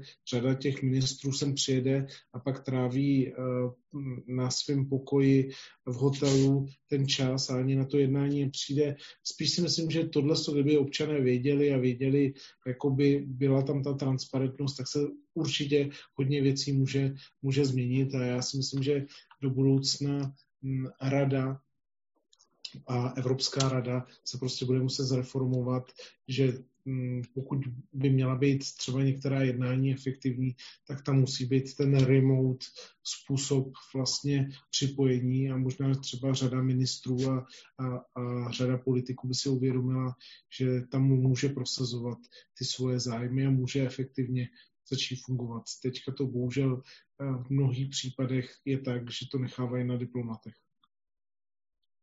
Pan Vondra? Tak já k tomu vnesu za prvé pohled člověka, který měl vlastně za eh, svůj život šanci působit několikrát eh, v národní vládě, eh, byl jsem v Senátu, byl jsem u prezidenta republiky, jo, prostě a teď jako mám zkušenost z Evropského parlamentu, jo, tak vážení přátelé, neznám zlobovanější instituci než Evropský parlament. Jo každý den prostě tisíce intervencí, jako mailem, všema možnýma cestama. E, fakticky tam vládnou dneska nevládky, jo, který nikdo nevolil, prostě jsou financovaný různýma minoritníma skupinama, e, nebo tedy často taky jako e, některýma vládama. Jo. Úplně markantní je to v celé té zelený agendě, kde jako zejména teda jako ty zelený s pirátama plavou jako jo, a surfujou na tom. E, často dokonce už je to tak absurdní, protože všechno běží tak rychle, tak si zapomněnou odstranit tu digitální stopu. Takže ten, kdo to napíše tu legislativu, tak se tam najednou jako objeví, jako, e, jo, že to je e, prostě nevládní organizace XY. Takže jenom si nalejme čistého vína. To je jako za prvé. A za druhé, při té odpovědi na tu otázku, jako mě zajímá především míra demokratičnosti těch institucí. Teda, jo. A eh, holou rizí pravdou je, že voleb do Evropského parlamentu se účastní tak asi 15% až 40% jako voličů jo, v těch jednotlivých státech. Zatímco ty národní státy, ať nemusí nám být některý z nich pochutí, jo, prostě tak mají daleko jako vlastně větší mandát, že jo, ta volební účast tam je 50, 60, 70% jo. Je to dvakrát, třikrát, dokonce v některých uh, případech dokonce čtyřikrát uh, jakoby větší demokratický mandát, co mají ty, ty národní vlády, který dávají dohromady Evropskou radu. Čili jenom z tohohle principu, jo, bych jako zcela jistě neubíral hm, jako kompetence radě, jo, zcela jistě bych nepřidával další kompetence Evropskému parlamentu. Evropská komise, tak ta je nedemokratická ze své samotné podstaty, ale je to ten, kdo jako předkládá tu legislativu a to je v pořádku, akorát musí samozřejmě být eh, pod nějakým drobnohledem i z hlediska transparence, protože tam já jsem teda eh, sám jako nikdy nefungoval ve svém životě, ale měl se jako mluvit, možnost mluvit s celou řadou jako lidí, kteří tam působili a ty by mě tady ještě možná opravili, že ještě jedna instituce, která je víc zlobovanější než Evropský parlament, to je Evropská komise. E, takže takováhle asi má odpověď. Jo. Já bych e, rozhodně teda e, neubíral tam, kde je větší demokratický mandát a nepřidával tam, kde ten mandát není, nebo je velmi slabý. Protože pokud toto jako bychom udělali tenhle krok, tak je to nakročení fakt k rozpadu, protože ty lidi jsou naštvou a půjdou do ulic. Dobrá, díky. Mimochodem jeden později na Evropskou komisi, tak se mu za chvilku budeme věnovat. Uh, nicméně, chtěl bych se vás zeptat, když jste se bavili bavili o té armádě a celkově o té unijní diplomaci, nebo co Unie dělá, jak se díváte na řecko-turecký spor, kde by se možná nějaká pomoc od Evropy hodila?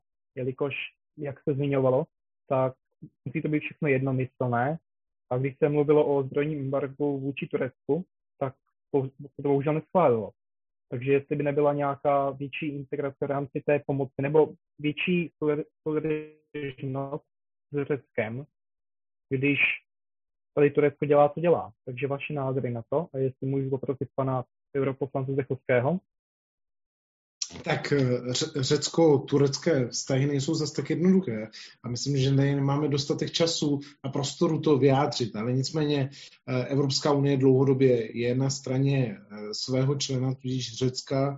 Ehm, můžeme to vidět i třeba při přeshraničních nebo hraničních sporech, kdy ehm, před rokem třeba na letadlo Frontexu dvakrát zautočila stíhačka, stíhačka e, Turecka a pak tam došlo k dalším jakoby, incidentům. Celkem myslím, že za ten únor a březen bylo 56 incidentů mezi Frontexem a mezi, mezi tureckými, e, tureckou armádou v řeckých vodách a ty vztahy jsou dlouhodobě prostě napjaté.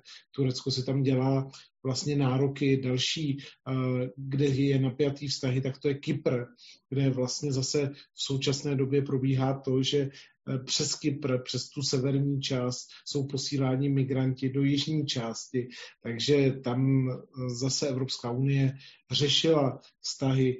Prostě Turecko je velikánský hráč, je součástí NATO, my s ním musíme umět hrát tu hru já pán, ty pán.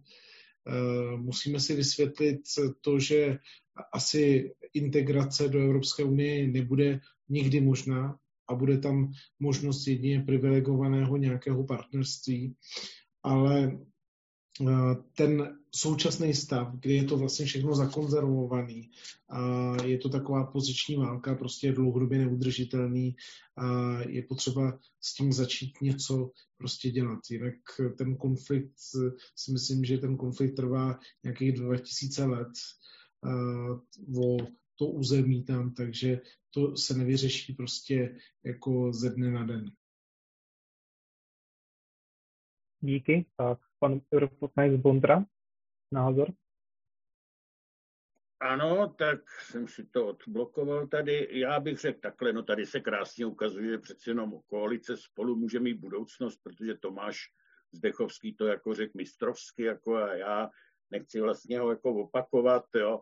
E, takhle má to dva komponenty. Za prvé je to jako staletý, staletá tenze mezi Řeky a Turky, a tady buďme rádi, že existuje na to, protože ono to je schopné nějak jakoby tlumit a pacifikovat, dokud vlastně tady budou mít ještě nějaký vliv američani v Evropě díky na to, tak se tohleto napětí, který je staletý a není prostě podle mě jen tak odstranitelný, tak aspoň je držený prostě v nějakým jako civilizovaným a mírovým rámci. Jako, jo. Takže to je jako jedna stránka. Druhá skutečně, kdybychom pátrali po konkrétních zdrojích zvýšeného napětí v posledních, řekněme, dvou letech, tak je tam jeden. A to je, že Turecko vlastně schválně testuje Evropu tím, že prostě umožňuje eh, invazi eh, nelegální migrace v Egejském moři. Že jo? A to Řecko samozřejmě je frontový stát, eh, vyrovnává se s tím jako podle mého soudu velice poctivě a dobře ve spolupráci s Frontexem, akorát bohužel a to zase jako vidíme v tom Evropském parlamentu každý měsíc, jo, jsou pod obrovským tlakem, eh, zejména levice v čele se zelenými, to znamená i piráty, eh, kteří vlastně jako eh, by chtěli to Řecko trestat a ten Frontex trestat a otevřít jako náruč jako týhle invazi zpátky po té, co se nám jakoby pracně podařilo to v roce, 20, v roce 2015 slumit. Jako jo. Eh, takže to bych a ještě možná mi napadla jedna věc, když jsem byl u toho spolu, tam zněla ta otázka, jakože nevýhodou Evropské rady, já tím trochu odbočuji, jakože tam chodí ministři, kteří neumějí jazyky, jako jo. Hele, tohle je problém blbosti národních států, jako jo. Mají vysílat ministry, kteří se domluvějí, že Babiš tohle to jako nezvládá s tím svým, s tím svým ansámblem je prostě náš problém, jako, který neodstraní žádná reforma. A já jsem teď jako navrhnul koalici spolu, když bude vládnout, aby, aby garantovala dopředu, že všichni ministři budou vládat aspoň jeden světový jazyk. Jo. A jinak nemají ty funkci co dělat. To je prostě problém členského státu. Dobrá, díky. A teď pan Mikuláš, který jeho reakce byla velice zajímavá, takže máte slovo. Já se omlouvám, mě tam v tom projevu kolegy Vondry akorát chybilo, že Piráty platí Soroša a pak by to bylo už úplně perfektní. E, nic, e, Turecko, Řecko. E, ono se to málo ví, e, ale to NATO funguje tím způsobem, že aby se zapnula ta kolektivní obrana, tak musí taky souhlasit všichni. To znamená, že ty Turci to můžou vetovat. Je to jako, je to jako dobrý si to uvědomit, zatímco v případě té Evropské unie, protože Turecko není členem, tak vetovat nemůžou. Eh, z tohoto hlediska si myslím, že Evropská unie by se měla za Řecko stavět a uh, měla by se snažit podstatně ve, eh, jak si víc, než jak se tuhle tu chvíli snaží, protože oni ti řekové dost často mají pocit, že jsou ponecháváni Turecku na pospa, což mimochodem je ten jeden z těch důvodů, proč Řecko navzdory všem, všem jaksi předchozím krizím a uh, hospodářským škodám, které, kterými prošlo, drží jednu jakoby poměrově jako e, z největších armád e, v rámci Unie e, vzhledem jakoby k velikosti svých zdrojů, protože oni se prostě těch, oni se prostě těch Turků bojejí. Co je dobrý si uvědomit, že Turecko není nějaká černá skřínka, která by jaksi existovala nezávisle a neměla vliv na to, co se děje v Evropě. Ona, ta současná turecká vláda, ten režim, režim Erdoganův režim, který tam teďka vládne, tak on se snaží ovlivňovat to dění v Evropě. Já nevím, jestli jste to zaregistrovali, ale mm, e, cirka dva nebo tři roky proběhla, proběhla médii zpráva, e, že oni normálně podali, e, podali žalobu na jednoho německého komika, který si dovolil v německé veřejnoprávní televizi tureckého prezidenta jaksi zesměšnit. Tímto způsobem oni se, oni se na to dívají. On se v podstatě opravdu vnímá jako orientální sultán a snaží se, eh, snaží se si tuto svoji sultánskou auru vynucovat nejenom v Turecku samotném, ale i v Evropě pomocí našich vlastních zákonů skrze, eh, skrze svoje, řekněme, spojence, který tady uvnitř Evropy má. Eh, je to problém a myslím si, že bychom ho měli řešit, protože ta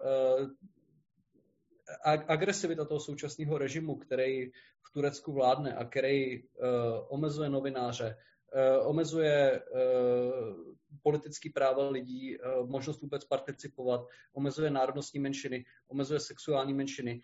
Eh, tenhle ten režim, tak jak se chová eh, dovnitř, tak on má tendenci se chovat i ven. Oni si prostě představují, že Turecko bude zase nějaká osmanská říše, tak jak se prostě táhla až prostě do severozápadní Afriky a nemají úplně, nemají úplně skrupule při prosazování téhle vize sáhnout jakoby poměrně tvrdým prostředkům co je, eh, co je jako asi zatím štěstí, že ještě neměli tu sílu, ale, ale snaží se a snaží se a je to problém.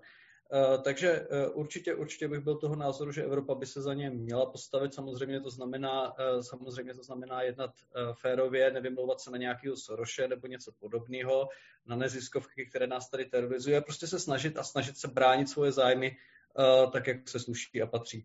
A jenom musím říct, jo, myslím si, že je hodně důležitý, aby naši ministři a naši politici obecně uměli používat cizí jazyky, protože prostě eh, ten stav, současný stav je tristní a my to máme normálně v eh, kompetenčních požadavcích na ministry, eh, aby uměli anglicky, protože prostě není možné, aby chodil na Evropskou radu někdo, kdo se tam, nebo radu ministrů, aby kdo se tam nedokáže dohodnout. To prostě, to prostě není přijatelný. Takže jsem rád, že i koalice spolu se rozhodla následovat příkladu Pirátů a starostů a uh, bude, tento, bude tento trend prosazovat. Teda doufám, že ho prosazovat bude, že tam všichni anglicky umíte. No, my jsme si všimli, že eh, vy následujete nás, protože my jsme tohle to už ohlásili během podzimu, ale tak to je jedno, Mikuláši, když se každý může, tak eh, díky, že eh, jako následujete a inspirujete se náma. Díky moc. Já mám tady... Stálo za to teda ale říct, proč teda jako zelený v Evropském parlamentu naopak útočí na Řecko, jo, imigrační to bylo, jakoby teď poslední týdny, tohle bylo velký téma. Tady u nás se o tom moc nepíše. Jo? Já neslyším moc velkou kritiku Turecka, ale vidím, slyším obrovskou kritiku Řecka Frontexu kvůli eh, tomu střežení hranice. Co? Já bych, jestli na tohle můžu reagovat, tohle je prostě zase další hoax, který tady kolega vypouští. My nikdy, a naši zelení kolegové by se toho měli také držet, nikdy neútočíme na Řecko nebo nějakou konkrétní zemi. My útočíme na porušování pravidel.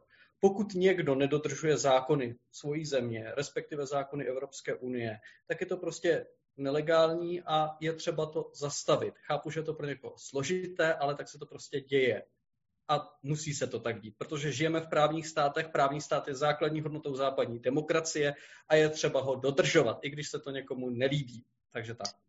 No, Mikuláši, právě, že eh, tadyhle hoax kolega nevytváří a musím se ho zastat, protože eh, když existují každý, každá loď, která jezdí přes, eh, přes středozemní moře, má tako, takzvaný radar, kde můžeš pozorovat, kde se pohybuje a řada těch eh, lodí neziskovek třeba vstupuje do prostoru Libie a tam nabírá ty migranty a tak dále. Jo. A docházelo tam k několika střetům, třeba kdy ujížděli a mm, nedbali víz, výzev Frontexu a pak eh, vlastně ukazovali videa, která byla sestříhaná. Takže já bych říkal, tady bych v tom trošku ubral, máš pravdu, že my jsme měli být demokratičtí a hm, hájit právní stát. A já si myslím, že bychom neměli nasedat na jednu nebo druhou propagandu. Já si myslím, že v tomhle tom bychom měli být vyvážený a jedna ze zásad eh, vlastně právního státu je celistvo z hranic a boj proti nelegální migraci a proti pašerákům. A tam já prostě vidím, že velmi často ne ty, ty se chováš v tomhle tom velmi korektně, ale řada tvých kolegů nasedá prostě na vlnu uh, různých aktivistických organizací. A to, to asi do téhle debaty nepatří, ale strašně rád ti ukážu i některé důkazy, které máme vlastně z těch radarů a kde je vidět, že, že vlastně to původní eh, vysvětlování třeba některých organizací eh, se ukázalo jako liché a nepravdivé. Chtěl by ještě někdo reagovat?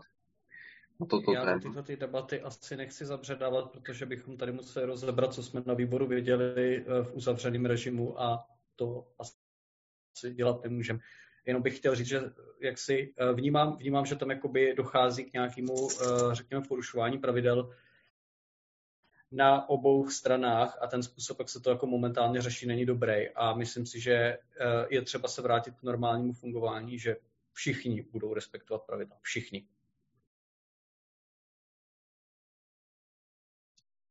Mhm. Dobře, díky.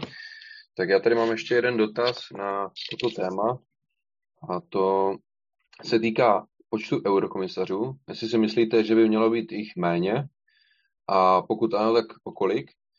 A e, ještě tady pan e, Slavík, který, který ten dotaz podal, tak e, podotýká, že hned pod nominování členskými státy se ti eurokomisaři zavazují, že budou rozhodovat nezávisle, takže stejně členské, stát, takže stejně členské státy nezastupují. Takže jich nemusí být těch 27. Eh, pan Vondra může? Tak já tady možná vás překvapím, ale já bych řekl, méně je více. Jo. Já, mě by to nevadilo. Eh, já si nemyslím, že každý stát musí mít svého komisaře. Přesně z těchto důvodů, pokud to teda má dělat jako podle pravidel, tak stejně by neměl kopat ze vlastní zemi. Ono se to vlastně ani tak jako neděje, bych řekl dneska příliš. A eh, tím, že jich je 27, což je jako příliš mnoho, tak to vlastně vede k tomu, že se jako pro ně pak vytváří jako agenda, aby měli co na práci, a teď se tam jako dostávají tyhle ty genderové a další nesmyslné eh, agendy, kdy vlastně myslím si, že vůbec by tohleto Evropská unie ani neměla mít kompetenci, ale tím, že jako vlastně jsou komisaři, kteří tohle jako dostanou do portfolia, tak pak jako logicky jako každý, kdo jako dostane nějakou svěřenou moc, tak jako má tendenci tu moc jako rozšiřovat, že Čili pak ta komise začíná vyrábět jako nový legislativní návrhy a ta džungle jako se jako rozrůstá. Jo.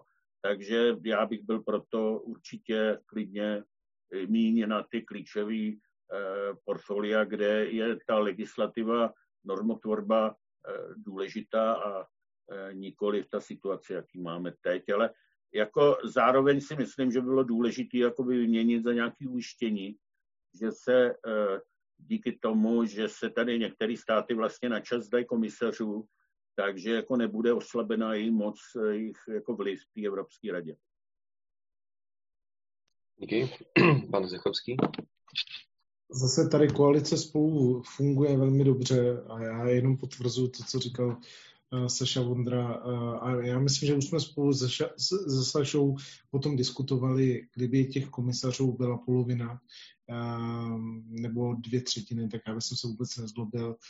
Sedm agent u současných členů Evropské komise je absolutně k ničemu.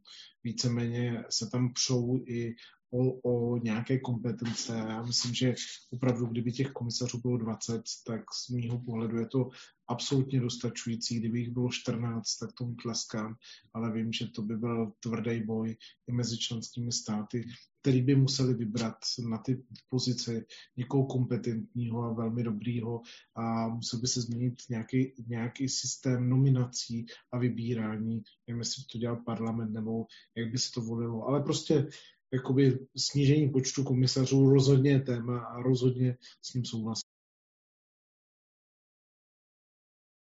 Tak pan Peksa může.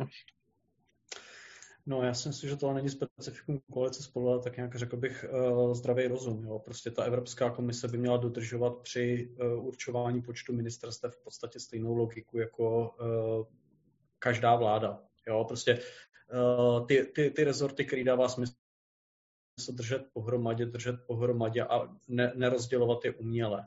On tam bohužel momentálně právě funguje ten princip, že každý členský stát si může nominovat svého člověka, eh, v důsledku čehož tam právě vznikají tyhle ty rezorty pro rezorty. Jo. Prostě tam, tam vzniknul komisař, který měl chránit evropský způsob života. Prosím vás, to je nějaký výplot evropských konzervativců. Já pevně doufám, že, že z tohoto portfolia jako nic, nic hrozného už nespadne.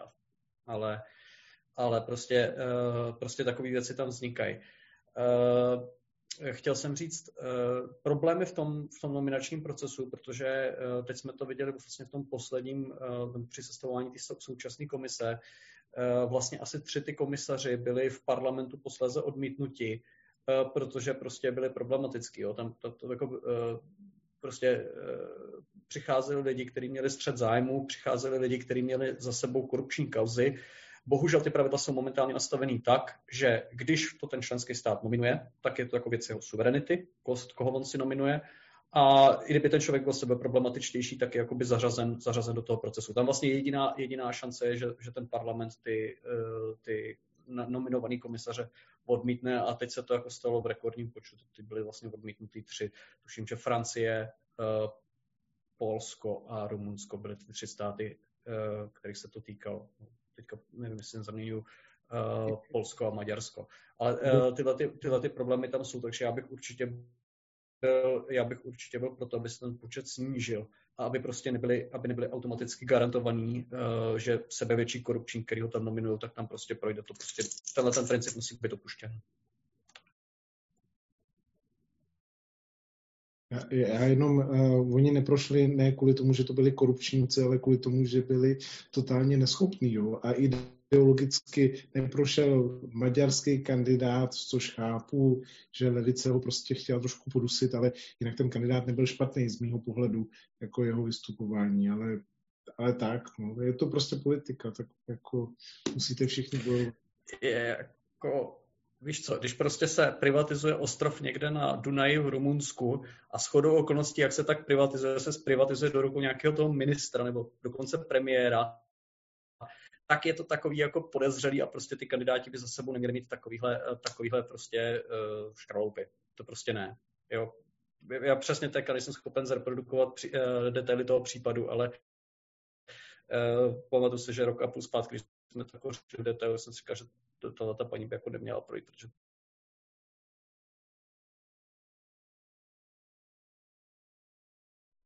Dobrá, přesuneme se k další, dalšímu tématu, čímž je euro.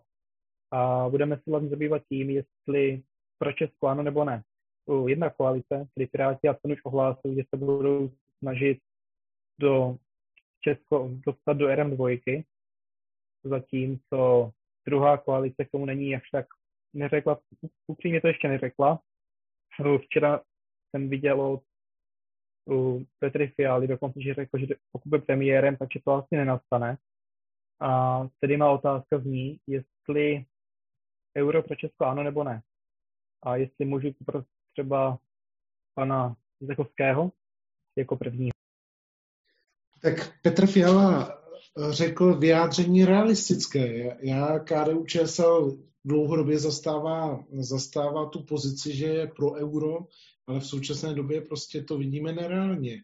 Jo, my jsme jednoznačně pro Evropská koalice podporující setrvání České republiky v Evropské unii, ale e, za v současné době za mnohem zásadnější vidíme ozdravení veřejných financí. Jako e, zaprvé nesplňujeme kritéria, za druhý je potřeba opravdu uh, přemýšlet nad tím, jestli v současné době by to bylo uh, pro Českou republiku výhodné. Ono nestačí jenom jakoby mávat tím praporem euro ano, euro ne. A za třetí, my jsme dělali několik průzkumů a v tuhle chvíli to nevidíme jako důležité téma. To téma vlastně zavedení eura patřilo spíš na chvost těch témat, který v současné době občané řeší. A v první řadě řeší prostě přežití, řeší zdravotní péči, řeší prostě třeba mm, nutnost, eh, nutnost eh, i třeba řešit ekologická témata a to zavedení eura prostě zajímalo jenom malou skupinu lidí. Já třeba osobně bych se přemlouval za to, aby bylo možnost prostě eh, v České republice některé platby uh, už uh, mít fixované na euro a mít možnost s, eurem více obchodovat nebo víc vlastně počítat při platebním styku. To si myslím, že třeba mě, já jsem dřív podnikal, tak by výrazně pomohlo a odstranění vlastně těch poplatků za převody eurem. To si myslím, že by mohl být jako jeden z kroků, který by podnikatelům dneska výrazně ekonomicky ulevil, ale říkám to, příští vláda téma euro určitě nebude mít na stole a myslím si, že v tomhle tom Petr Fiala vyjádřil celkem realistický pohled, i když kdybyste se mě zeptali před šesti lety, tak bych byl tvrdý zastánce eura v současné době, ale nevidím to jako téma, které, a ani nevidím téma, které rozhodne volby. Dobrá, pane poslanče Bontro, váš názor jako člen ODS? No tak řečeno třema slovy, třemi slovy, tak teď určitě ne, jo? nebo v nejbližších letech určitě ne.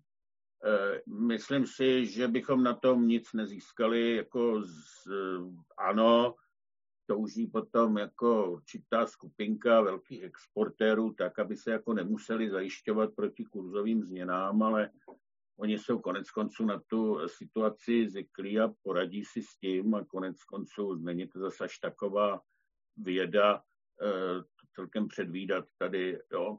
A, a všichni ostatní jakoby vlastně z toho nic podle mého soudu neměli, jako jo, ani ty, kdo jako hodně cestují, tak dneska už se stejně většina platí prostě v kreditních kartách a jako výměna peněz jako v té keši jako není e, ta zásadní operace, kterou by jako museli dělat, aby se jako měli pohodlnější život. A e, nepochybně jako pro členy eurozóny tady jsou velký výzvy do budoucnosti. Já jsem se jako utvrdil v té poslední krizi před deseti lety v tom svém názoru protože ta jednoznačně ukázala, že ke konvergenci nedochází napříč Evropou, zejména na té ose sever-jih se vlastně ty rozdíly prohlubují. Jo? Ono je to vidět dokonce i na tom francouzsko-německém vztahu, kdy vlastně to euro je slabší pro Německo vlastně, než by byla marka, takže to jako boostuje jejich export, ale e, tvrdší, než by byl frank, čili to jako podvazuje rozvoj Eh, francouzské ekonomiky. Jo. A nemluvě teda pak samozřejmě o těch zeměch, jako v tom jižním pásu, Portugalsko, Španělsko, Itálie, Řecko. Teď jako ten druhý náraz krizový s nástupem pandemie, vlastně v první fázi byla Unie cenu teda, jako bych řekl, obrovské půjčky schopna nějakým způsobem stlumit zatím. Jo. Takže Italové jsou schopni si ještě jako půjčovat, jo. Ale uh, uvidíme, jaké to bude mít efekty dlouhodobě, jo, protože teprve uh, teď se podle mě začne ukazovat ty, ty opravdu následky, jako jo, těch dlouhodobých lockdownů, v kterých jako byly uh, i ty jižní země. Jo. A já nikdy nezapomenu, když eh, před, jako vlastně nastupovala ta předchozí velká bankovní a dluhová krize, eh, tak jsem měl jako na úřadě vlády Marka Moru jako svého náměstka, který pak odešel v době té krize na žádost vlastně vedení Evropské rady do generálního sekretariátu Evropské rady. A byl to Marek, český ekonom, významný, byl tehdy velký přívrženec eura, eh, než odjížděl ale pak tam jako zažil vlastně to prostředí jako rozhodování v té v těžké krizi přijmou zdroje, jako vlastně ono tohle je místo jako zástupce šéf, jakoby generálního ředitele vlastně nebo sekret, šéfa sekretariátu té rady. Čech nikdy neměl takhle důležitý postavení, akorát nebylo vidět. Jo. A on to tam jako všechno vlastně nabýval z první ruky, včetně těch jako manipulací obrovských v této situaci. Vrátil se dneska v bordu České centrální banky a jeho názor, mnohokrát veřejně deklarovaný, dokud Evropská unie neprojde jako další podobnou krizí, tak nemá cenu, abychom se o tohle vůbec ucházeli. Jo. A myslím si, že jako nám ten stávající model dává flexibilitu rozhodování, Jo. Naše centrální banka není eh, prostě, to, je, to jsou kvalifikovaní eh, ekonomové, je to prostě instituce, která nedělá zásadní chyby. My máme dobrou tradici fiskální politiky, prostě dokonce i za komunistů eh, jsme nikdy nešli cestou výjimkou té šílené reformy v 53. My jsme nikdy se jakoby nedostávali do těch hyperinflačních spirál, a zároveň geopoliticky jsme ve středu Evropy, čili nemáme důvod jako pohlížet na euro jako na nějaký jako provaz geopolitický.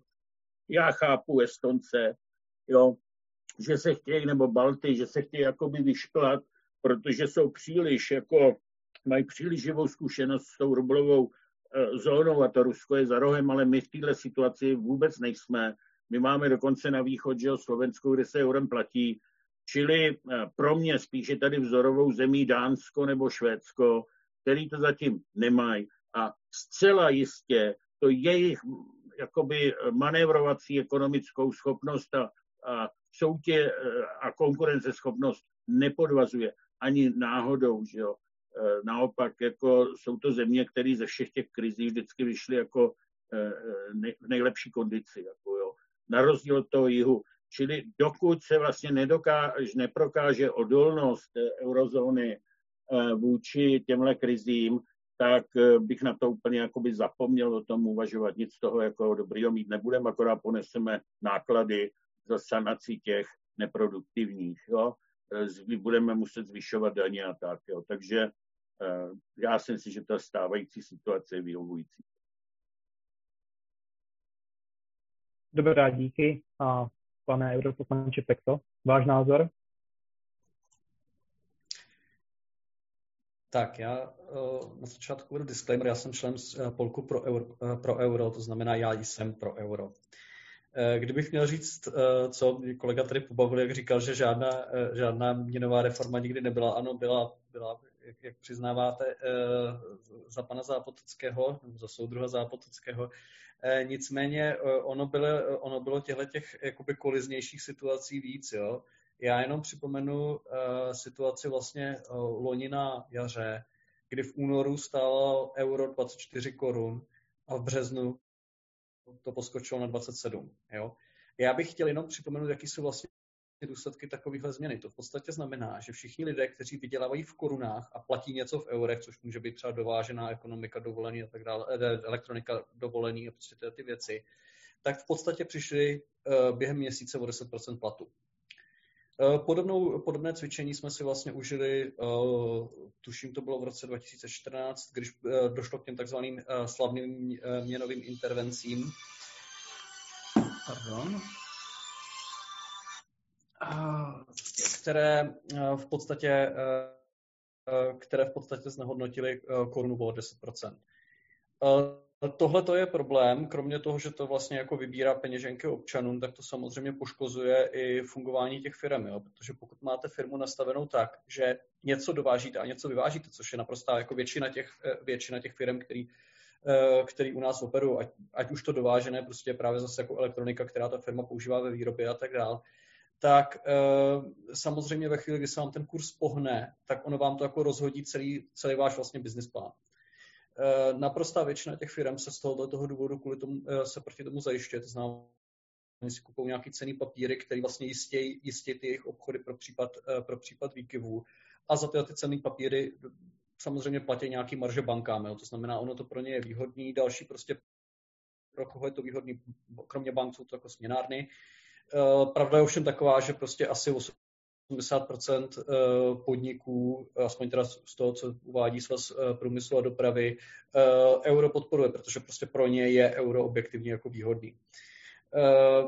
Kdybych se, kdybych se podíval na tu otázku toho zadlužování, ono je dobrý nad rámec těch ideologických prohlášení se podívat na reální úrokový míry, který, vlastně jakoby, který se jako vyplácejí na těch dluhopisech jednotlivých Eh, států. A tady je prostě vidět to, ta, ta disproporce, protože když se podíváte, kolik platí na úrocích Slovensko, kolik platí Česko, což jsou jako ekonomiky, které jsou velmi podobné, akorát, eh, akorát prostě eh, Slovensko má euro, tak tím, že prostě Slovensko má euro a investoři mu víc důvěřují, tak prostě dostává ty eh, půjčky za podstatně le, eh, jako levnější peníze, jako prostě ten úrok je nižší eh, než Česká republika. Nás to prostě stojí miliardy, jenom to, že prostě platíme tu, platíme tu nejistotu, kterou, kterou jako máme. Eh, což pochopitelně, což pochopitelně není dobrý. A samozřejmě eh, jo, tam se prostě promítá to, že od té poslední krize vznikla řada nějakých jakoby, zajišťovacích nástrojů, je tam nějaký nástroj na pojištění těch těch eh, pojištění těch členských států proti jakoby, krizovým situacím, který ve finále se jako do těch výpočtů rizika právě projevují pozitivně a, a jak si vede, vede, vede, to k tomu, že, vede to k tomu, že mají prostě nižší úroky a jsou hodnocený líp.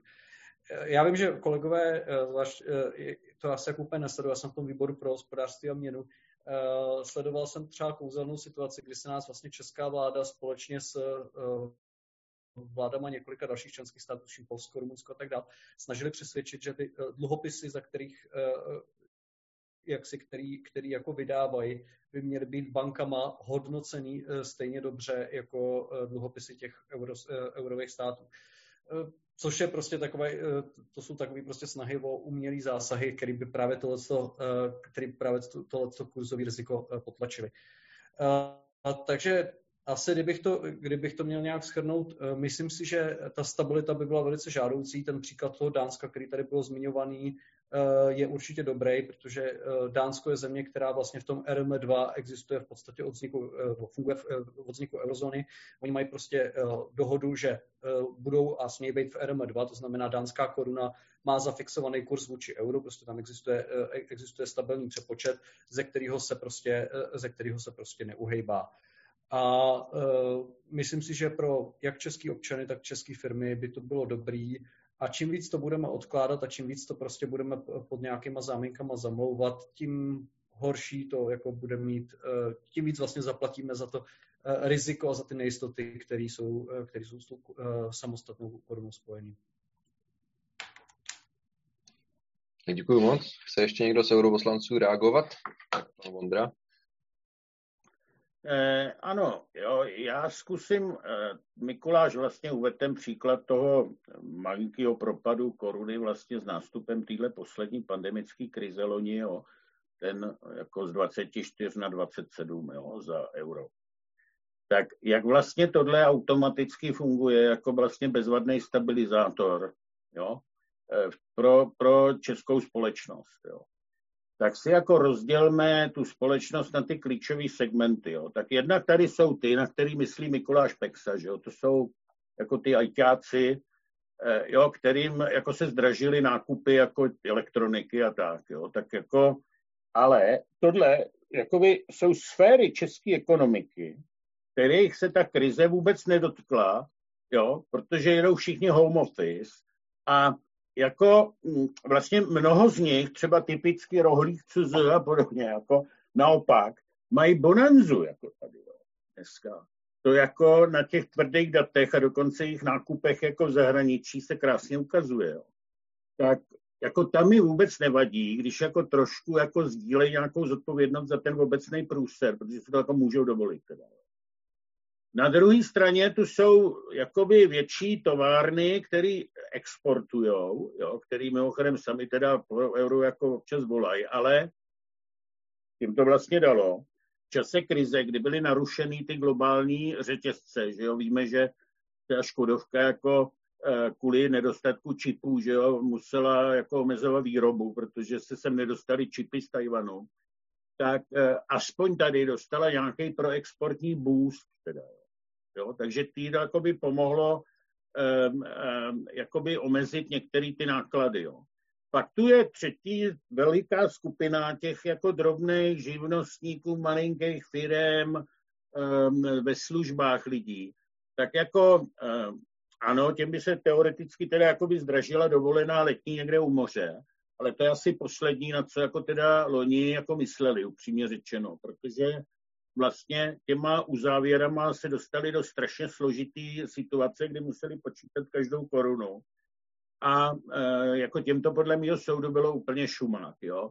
A navíc, kdyby teda to léto, jako u nás, jako je, vlastně ty služby jsou důležitý z hlediska i toho incoming turistického ruchu, tak vlastně jako pak jako zase je to nějaký motivační nástroj, aby sem aspoň někdo přijel, protože jako za to euro dostane těch korun víc. Jo.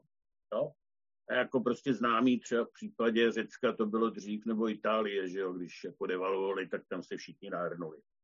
No a pak zbytek, co jsou důchodci a tak, a těm to, jako bych řekl, většinou asi je taky jedno, jo.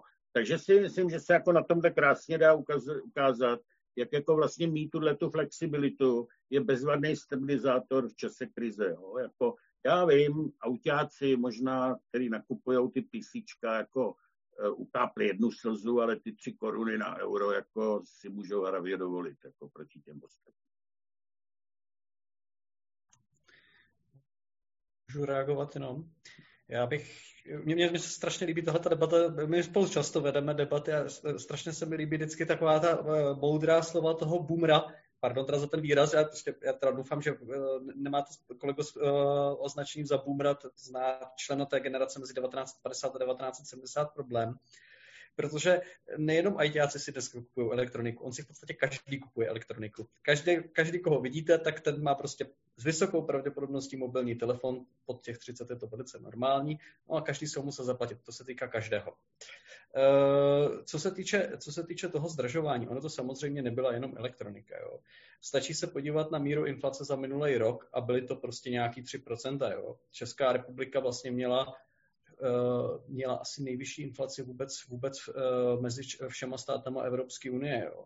Prostě toto zdražování bylo reálný a dobře bych připomněl uh, ty články, co šly novinama někdy na úrovni května, že v Česku se ovoce dostalo prostě, nebo ovoce v obchodech se prostě zdražilo na úroveň srovnatelnou s Belgií. Jo. To je prostě šílený. Čili ono se to netýká jenom, netýká se to samozřejmě jenom ekonomiky, elektroniky, ono to jako do, dopadne, eh, ono to vždycky dopadne podstatně šířej a uh, příjemný to prostě není, uh, není pro někoho. Já bych to fakt jako nezlehčoval. Myslím si, že, myslím si, že ty lidi, kteří s tím, ty lidi, kteří s tím měli problémy s tou ekonomickou krizí, tak jsou si toho velice dobře vědomí.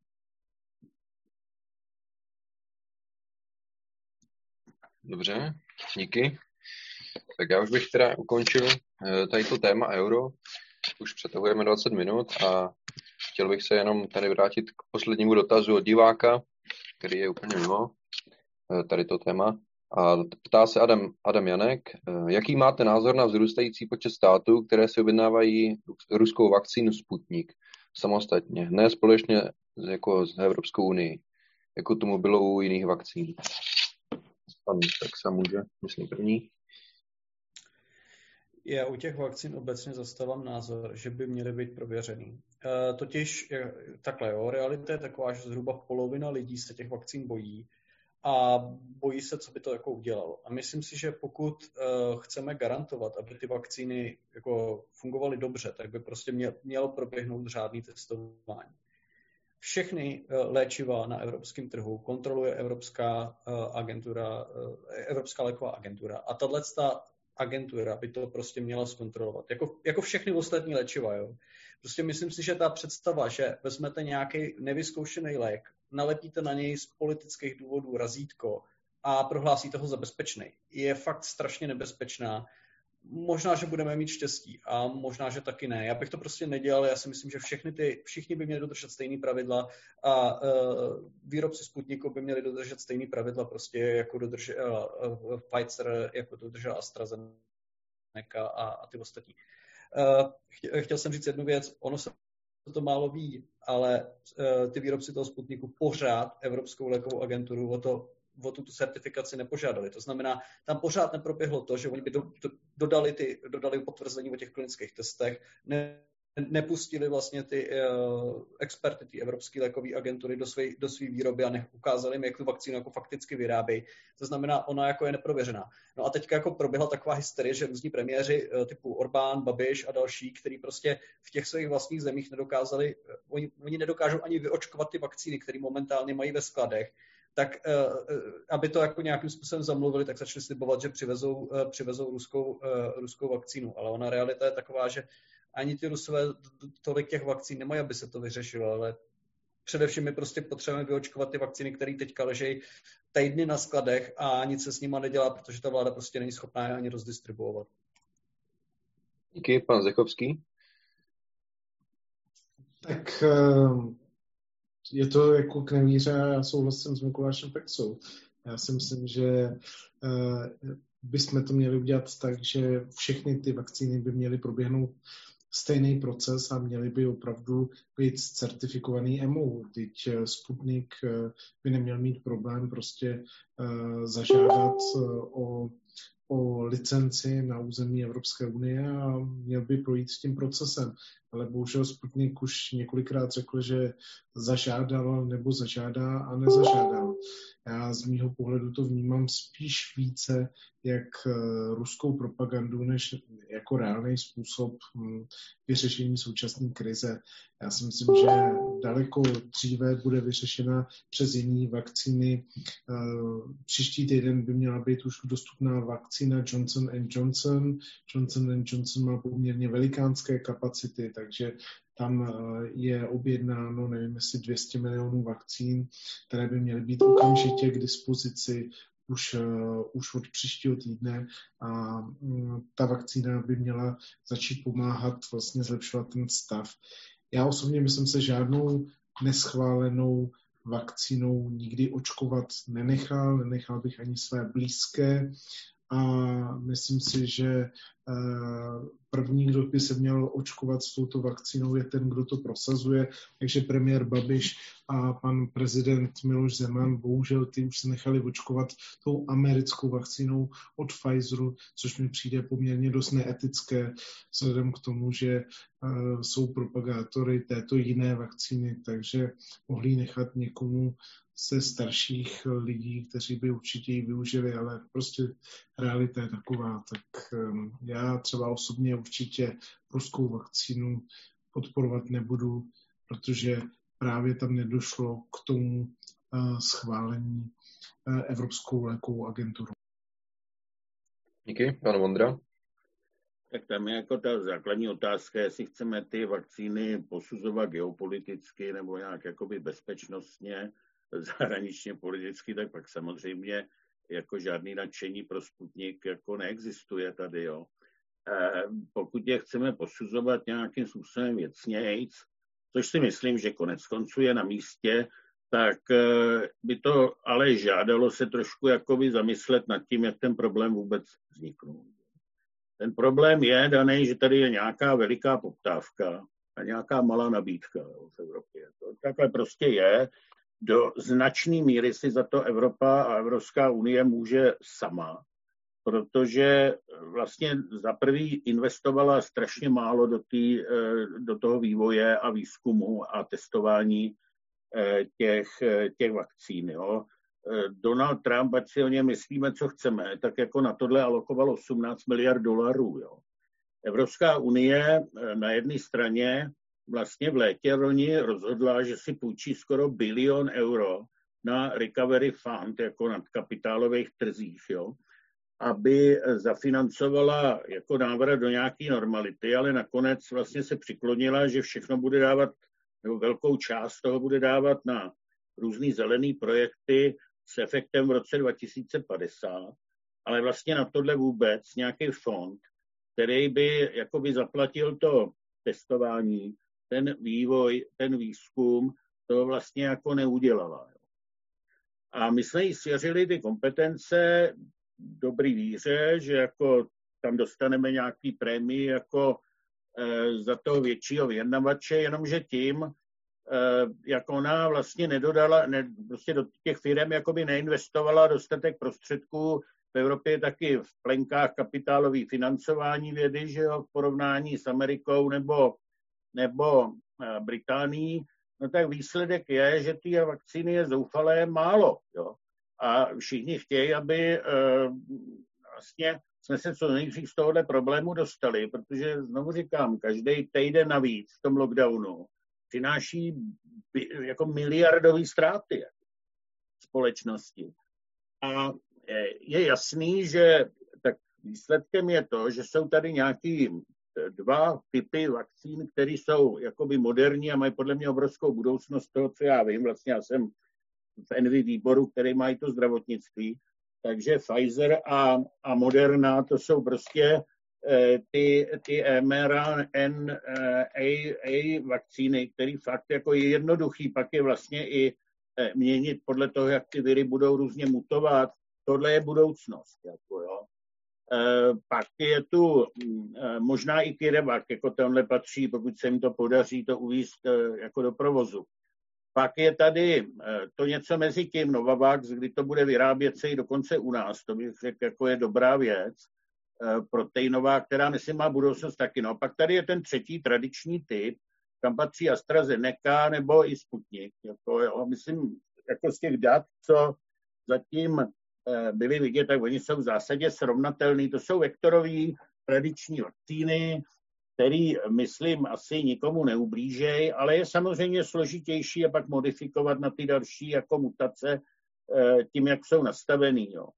A eh, jako eh, tohle samozřejmě pak vzniká, prostě je nedostatek, no se schází zboží, kde se dá, jako, jako i Němci jednali s Rusama, mimochodem, to se tady o tom vůbec nepíše. To. Jednali o tom, že by se to vyrábělo v Německu, jo, ten, ten Sputnik. A celý problém je v tom, že ta EMA je strašně pomalá. Jo. Ještě teda jako bohužel, ještě pomalejší je SUKL u nás, úplně beznadějně alibistické. Jo. To je vidět při tom uvádění třeba těch léků. A tohle je hold válka, ve který prostě vyhrává ten, kdo trošku riskuje, je odvážnější eh, a myslím si, že eh, jako takhle, že jo, nikomu se tohle nepodává proti jeho vůli. Je to vždycky jenom se souhlasem lidí. Eh, a tam, kde vlastně není ta certifikace EMA, tak každý jednotlivec, kdo by si nechal takovouhle vakcínu napíchat, tak jako by nese si zodpovědnost i, eh, i za ty případné následky. Jo. A když by to bylo v této rovině, já teda přiznávám, pokud EMA, pokud teda i SUKL by to jako aproboval, tak já s tím nemám problém, ale nesmí se to nikomu jakoby dávat povinně, může to být jenom na dobrovolný bázi a na základě nějakého poučení eh, tou aspoň naší autoritou. Tohle je můj názor, ale samozřejmě jinak si myslím, že eh, ty vakcíny typu Pfizer nebo Moderna jsou, jsou lepší a zejména i pro ty starší ročníky účinnější. Ano, pan Zechovský se hlásí. Na to krátce zareaguju, protože už máme sedm a já musím jít na další meeting. Sašo, eh, jediný, kdo to může povolit, je ministerstvo zdravotnictví. Vůbec nebude eh, tady žádný proces jako schvalování suklem a tak dále. EMA není pomalá, EMA je poměrně velmi rychlá.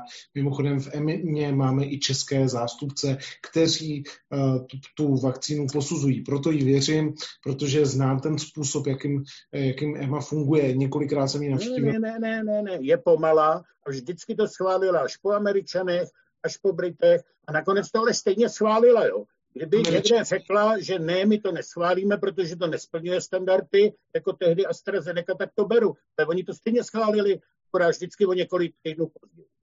Jo, američani, Britové uh, nečekali na to, až projde třetí fázi testů, bude tam dostatečný vzorek, přitom...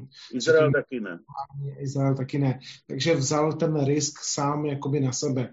A já osobně říkám, uh, já jsem v té první linii byl, chodil jsem ošetřovat, ošetřovat do nemocnice lidi s covidem, pracoval jsem na infekčním oddělení, samozřejmě každý život, který vyhasne, mi je strašně líto, ale než bych těm lidem dal něco, co by vedlo k jejich smrti, tak já osobně myslím opravdu dvakrát měřil, než jednou řezal.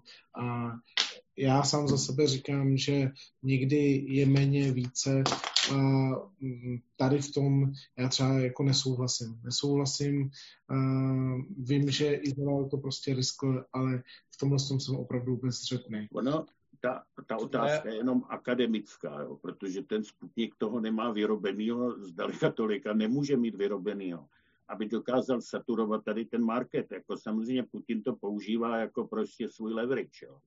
Ale jinak říkám, prostě nasazují to normálně běžně ve státech zálivu jako bohatých, jako Kuwait, Bahrain, Spojený Dubaj, Spojený americký, Arabský Emiráty, a pokud já vím, jako tak na to lidi neumírají. Jako jenom, aby jsme si zase jako, prostě, eh, jako řekli tohle na rovinu.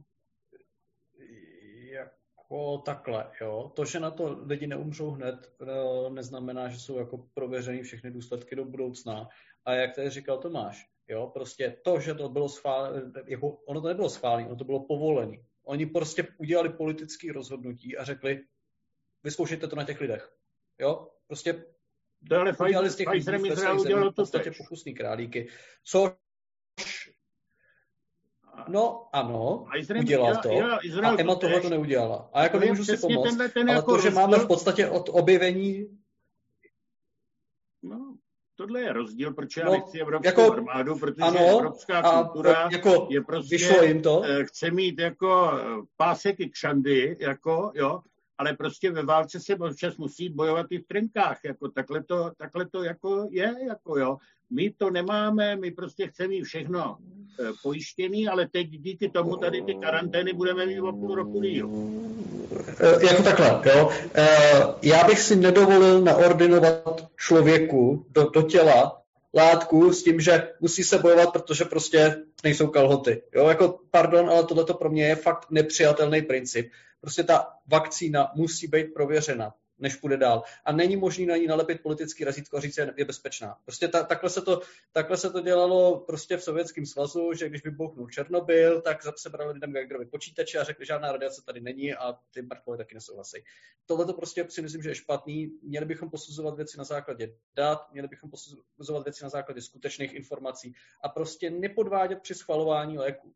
A to, že ano, někdo, někdo jako při schvalování léku podváděl a shodou okolností to ke ztrátám na životech nevedlo, Vyšlo to, tentokrát to neznamená, že je to dobrý princip. A chtěl jsem říct jednu věc, abych se zastal Emma v tom smyslu, eh, že to eh, chvalování je tak nejrychlejší, jak to jde. Prostě ty procesy toho testování běží paralelně a prostě eh, ještě než, skončil, než skončí ta první fáze, tak už začínají tu druhou. Jo? Prostě to je optimalizované, by to běželo jak nejrychleji to jde při dodržení těch pravidel, které se mají dodržet.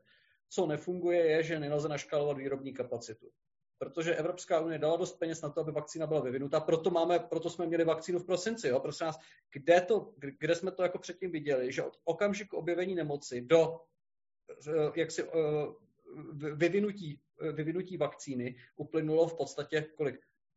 9 měsíců? To prostě, jako, to prostě jako nikdy předtím nebylo. Tohle je jako obrovský technologický průlom. Akorát prostě nejsou výrobní kapacity a momentálně se řeší, kde, jsou, kde se vezmou ty továrny, které to vyrobí a tady prostě si myslím, že možná asi komise se měla snažit, možná se měla snažit ty, ty výrobní kapacity vytvářet předtím, ale jak vidíme, tak ani ty členské státy si předtím nepřichystaly eh, kapacity na distribuování těch vakcín, no, takže ono je to takový jako ano, pobytuje každý generál, měli jsme, mě, mělo se to dělat rychleji. No. Možná, možná bych byl radši za jinou předsedkyni komise, ale ho v tom, v tom, v tom, v tom prostě udělala, udělala nějakou službu a pobytuje každý generál. Hoši, já s vámi nesouhlasím teďka s ani jedným, uh, takže to je dobrý, dobrý uh, signál, že musím opustit tuhle tu debatu. Já se moc omlouvám, já mám další meeting, který začal před pěti minutama, tak klidně pokračujte, já vám přeju hezký večer, moc krát děkuji za pozvání a budu si těšit na další debatu, protože tohle je přesně ten způsob, jak máme diskutovat jako politici a moc krát děkuji, že ta debata se vedla slušně. Hezký večer. Já taky a naprostý souhlas. Myslím si, že to mělo hezký živý konec, takže to nebyla snad nuda a o to taky jde především. Papa. Já taky děkuju. Tak asi už nebudeme soukromně mysl... a rozpustíme to, nebo? Já myslím, že už je čas skončit. Já vám všem děkuju, jmenovitě panu Alexandru Vandrovi za debatu, i panu Mikuláši Fexovi, bylo to velice skvělé, i panu Zechovskému, který už nás opustil. Jsem rád, že jste dorazili, ta debata byla velice plodná, byly tady e, zajímavé názory ze všech stran a e, moc vám děkuju. A také děkuji všem divákům, kteří nás sledovali na Facebooku za jejich dotazy a doufám, že se uvidíme u dalších akcí Mladých demokratů. Nasledanou. Děkuji a přeju hezký večer. Tak naschle.